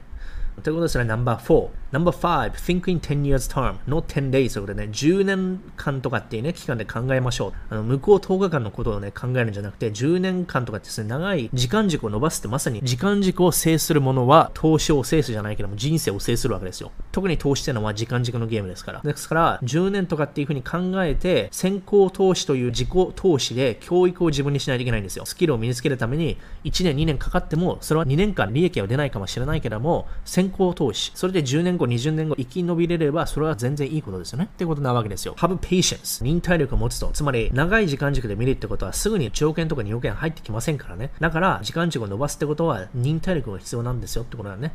で、be a investor, not a gambler ということで、これね、まさにね、レインボー系 YouTube チャンネル見てね、ステッペンで送り人みたいなさ、そんなことを信じちゃってるあなた、その方はもう投資ではない、投機である。だからそれはまさに時間軸が間違ってナンバー5できてないよね。絶対無理でしょ。草コインで送り人って。まあまあまあ、ワンチャンあるけど、だからワンチャンなのよ。だからギャンブルなのね。そういう人って結局、近道をしようとしてるのね。で、それが急がば回れると真逆だから、ハブペーシェンスがないからダメなの。だから時間軸を制してないのね。短期間でやろうとしてるからダメ。だからこれがダメ。で、ナンバー6もダメ。で、ナンバー2もダメ。うん。ってことですね。はい。例えば10%を損失しましたら、それを元に戻すに11%勝たないといけないんですよ。例えば50%失ってしまったら100%減しないといけないんですよ。つまり50%失ってた時に、その後に50%勝っても、それって100%になるんです。ブレーキインになるんですよ。逆に言うと、90%失ってしまったら、900%のゲインしないと元に戻らないんですよ。元本。だそれだけ1回負けちゃうと、勝ちに戻すのは本当にむずいんですよね。ここがね、大体分かってない人が多いんですよ、まず。だから先にどっちをね、優先順位置くかっていうと、勝つことに優先順位を置くんじゃなくて、損失を減らすことが一番大事なんですよ。負けてもいいんですよ。いっぱいいっぱいいっぱいいっぱいとかなら。つまり、勝率が49%でも50%でも全然いいんですよ。損失が小さければね。1回のトレードで損失が1%ずっとやって、10中8区負けてたとしても1%の損失で、残りの一発で、例えば50%の利益出てたら勝ちですよね。だから、厳密には負けをミニマイズするんじゃなくて、損失をミニマイズすることが大事なんですよね。負けてもいいんですよ。小さければ。勝率は正直あまり関係ないんですよ。勝率じゃなくて、割合ですね。どれぐらい負けてどれぐらい勝ってるのかっていうのが大事で、これがね、初心者の人は分かってないんですよね。だから、レバレッジかけちゃう人いますよね。それはいかにね、10倍もレバレッジかけて、じゃあ負けちゃった場合、それね、元本まで戻すのにどれだけ大変かってことなんですよ。だから一番最初は、勝つこと、利益を出すことに目的を置くんじゃなくて、損失を下げることが大事なんですよ。それだけ。つまり、待つも相場なんですよ。待つのがいかに大事か。待つってことは、損失を0%に抑えてるわけですよ。あの、一般人からしたら、ああ、全然儲けらんねえなーつまんねえなーって思ってるかもしれませんよね。じゃあ儲けたいから買い入れちゃおうかって言って、損失30%。ああ、30%の負けと0%負けどっちがいいですか ?0% の方がいいですよね。で、これ見てみると30%負けたら42%の勝ちをしないと元に戻んないんですよ。わかります？そう。だから1年単位でやるわけですよ、私の場合は。毎月買うもんじゃないですから。うん、そこを分かってもらわないといけないんですよね。ただ、大事なのが私が言ったようにね、こういうことですよ。長期で2、3年持ってれば、過去10年、20年、どのタイミングで入っても大体プラスになるよということで、これですね、利益出すのにガチョウが最高にシンプルすぎて、もっと複雑な、ね、崇高な上級なテクニカルアナリストがないかと複雑化したい投資家というのが大多数なんですけれども、シンプルイザベストなんですよ。これこれね、SP500 の、えー、リターンですね、1871年から下2022年までありますけども、まあ大不況の時に入っちゃった場合ね、例えばオイルショックとかね、1977年、この辺ですよね。で、こっから入っちゃった場合ね、この真ん中あたりもね、ずーっと利益出てないですよね。だから長期で本当にやばい場合、10年ぐらい利益出ない場合もありますよ。あとはドットコンバブルで入っちゃった人ですね。2001年から3年の時は、10年ぐらいここずっと赤いですよね。右に行けば行くほど年数がね、X 時間年数なので、ここ10年、15年、20年。20年ほどるしてて、利益出ないってほとんどないですから、たとえ悪い、例えば2008年リーマンショックで入っちゃっても、2009年買っちゃったとしても、まあ5年いればトントンですよね。だから結局どうするかって、こうね、悪いタイミングがいつ来るか私たちもほとんど予想できないと。そこは諦めるしかないんですよ。最悪1977年とか、1936年とか、1924年、これ世界大恐慌ですよね。確か1924年ぐらいね。で、これが第二次世界大戦が始まる前ですね。39年の前に。でこういう時は10年ぐらいずーっとね、レッドであったと。で、今回2022年から入っちゃった人も今はね、レッドですよ。ただ、これがね、ずっと上がってたかもわかんないわけですよね。その場合のために、こうやって買い続けないといけなかったわけですよ、いずれにしても。それがたまたま落ちてきて、今多少含み損があるからといって、文句言ってんじゃねえとこらっていう感じですよね、まさに。ということで、これね、厚切りジェイソンさんが悪いんじゃなくて、情弱でかつ短期でささっとお金を稼ごうみたいな、そんな簡単に稼げるだろうみたいな感じの、そういう人が悪いと。つまり大多数の人はアホなんですよ、世の中も正直言って。そうですよね。うん、大多数の人ってもう勉強しないですから。自分で投資学ぼうってしないでしょ。うん、だから生命保険入っちゃったりとか、銀行捨てに投資のミューチャルファンドっていうの？契約しちゃって手数料3%取られちゃうとか、銀行のさ、セールスマンにこの株いいですよとかって言ってさ、売りつけられちゃうね。うん、情弱像ですよね。あの人たちがいけないのは、結局自分たちで情報を集めないから、そのツケが回ってくるんですよ。そうやって。で、短期でしか見れないので、長期でホドルする力がないので、こうやって落ちた時に、あーってなって、誰かを責めたいと。で、このね、コメント見てみて、Yahoo ニュースのコメントなので、まあ、結構レベル低いんじゃないかなと思ったら、意外や意外、みんな正論言っててね、びっくりしましたわ。米国株のインデックスファンドを進めてたのは彼以外にも大勢でしょ。彼を進めるべきではない。そもそも投資は自己責任ということで、もうガチで正論じゃないですか。この程度で慌てるようならインデックス投資はやめた方がいい。正論。かのウォーレン・バフェットも言ってましたよね。投資で10年も持てないのであれば、投資をそもそも株にするべきではないということなんですよ。ジェイソン氏がみんなの財布からお金を抜き取ったり、勝手に投資したわけでもないので、人を責めるのは逆恨みもいいところとはまさにそう。まさにそう。だからね、ちょっと今回の Yahoo コメントのね、クオリティの高さ、ちょっとびっくりしましたね。短期的にマイナスとなる、まあ長期的に見れば、アメリカ株は右肩上がりに成長している。まさにそう、ドンピシャ。うん、長期なんです。長期分散積み立て。そう、そういうことだから2、3年で利益出る出ないとかそういうことじゃなくて、5年、10年とかそういう話ですよ。この人に全責任求めるのは、お門違い。投資は自己責任。うんインデックスファンド大量割りなく積み立て投資によって株安時と株高時のリスクを軽減する手法であったと。ドンピシャじゃないですか。 FIRE で支出と収入を最適化するっていう、 expense とインカムを差を増やさないと FIRE ってできない。だそういう個人のレベルのパーソナルファイナンスわかるよ。簡単だから。会社の決算とかだと単語が出てきてもわかんないみたいな。ね、これよ、イヤースファイヤーね。これ X 軸が annual after tax income。これ net income ね。税引き後のインカムが右の X 軸。Y 軸が annual spending。これ支出ね。だから収入と支出の差よ。例えば、だからこれ見たらね、わかると思うけど、これ緑ね、収入が8万ドル。で、支出が3万ドルで、そうすると真ん中11.5年。11.5年でファイヤーできるっていう計算なのよ。なんでって、収入が手取りで8万ドル。支出が3万。ってことは1年間の5万ドルの余力があるわけよ。で、5万ドルを貯金だけじゃなくて投資していくと、11年で50万ドル。まあだから55万だから大体8000万とか。8000万貯まってファイヤーみたいな。だからパーソナルファイナンスは割とわかる。専門性が低いから。で、アメリカの国会議員とかを結構理解しているというふうに言っていて、仮想通貨とかね。で、ステーブルコインとかがいずれ規制されるべきだと言ってますね、彼は。ステーブルコインに関しては。そうすれば、ようやく GAFA とか Amazon とかが trillion company ですから、大規模のキャッシュ持ってますよね。キャッシュポジション。アップルもそうですけど。それをステーブルコインに移るには、ある程度の government のバックアップが欲しいと思うので、その点に関して言ってますね。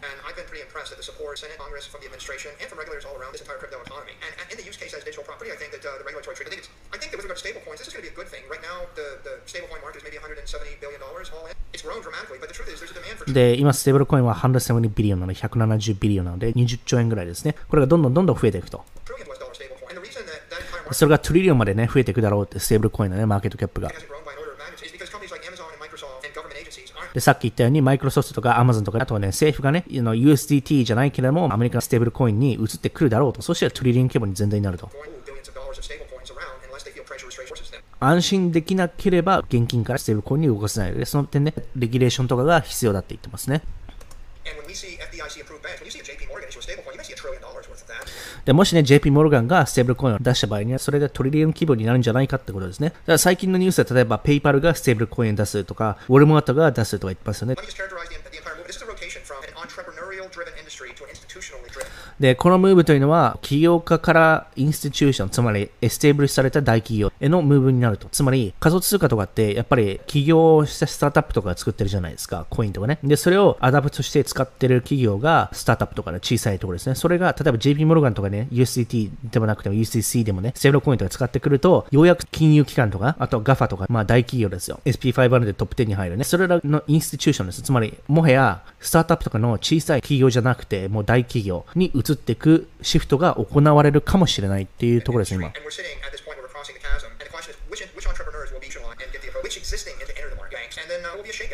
で、今、6500なんで、6500のクリプトのコインありますけれども、それがシェイクアウトされて、いずれ自然淘汰されて少なくなっていくだろうってことですよ。だからね、シンボルジムが残ってるのか、ジャズミンが残ってるのか、ネムが残ってるのか、そういうことですよ。つまりテクノロジカリーサウンドじゃないと残らないんじゃないのって私が言ってる通りですよね。まあ、いずれ何かは自然淘汰されますよねってことですね。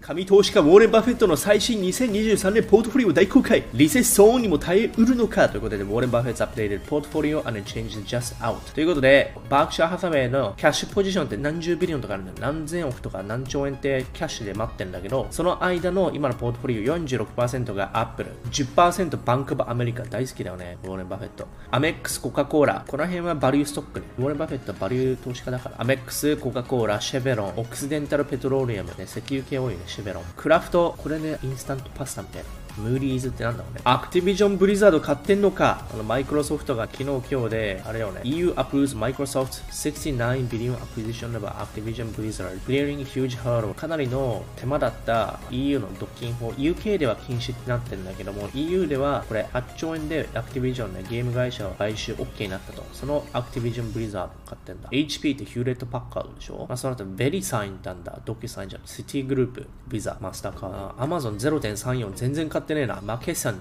医療系だね。T モバイル。まあどっちにしてもね、アップルが50%いっちゃってんだよね。で、最近でさらにアップル株を買い足したんだよ。2.2%追加。バンクオブアメリカも2.25ね。逆にシェブロンは18%減らしてる。石油が落ちてるからかなわかんないけど。まあどっちにしてもだ。これが世界の神投資家のあれだ。まあ、彼はグロース系じゃなくてバリューストックだから、その中でアップルをそれだけ入れるの結構珍しいって言われてるんだよね。アップルってグロース系に入るから。それでもテック系分かりませんってウォーレン・バフェットが自分で認めてるんだけども、アップルだけ分かってると。ということですね。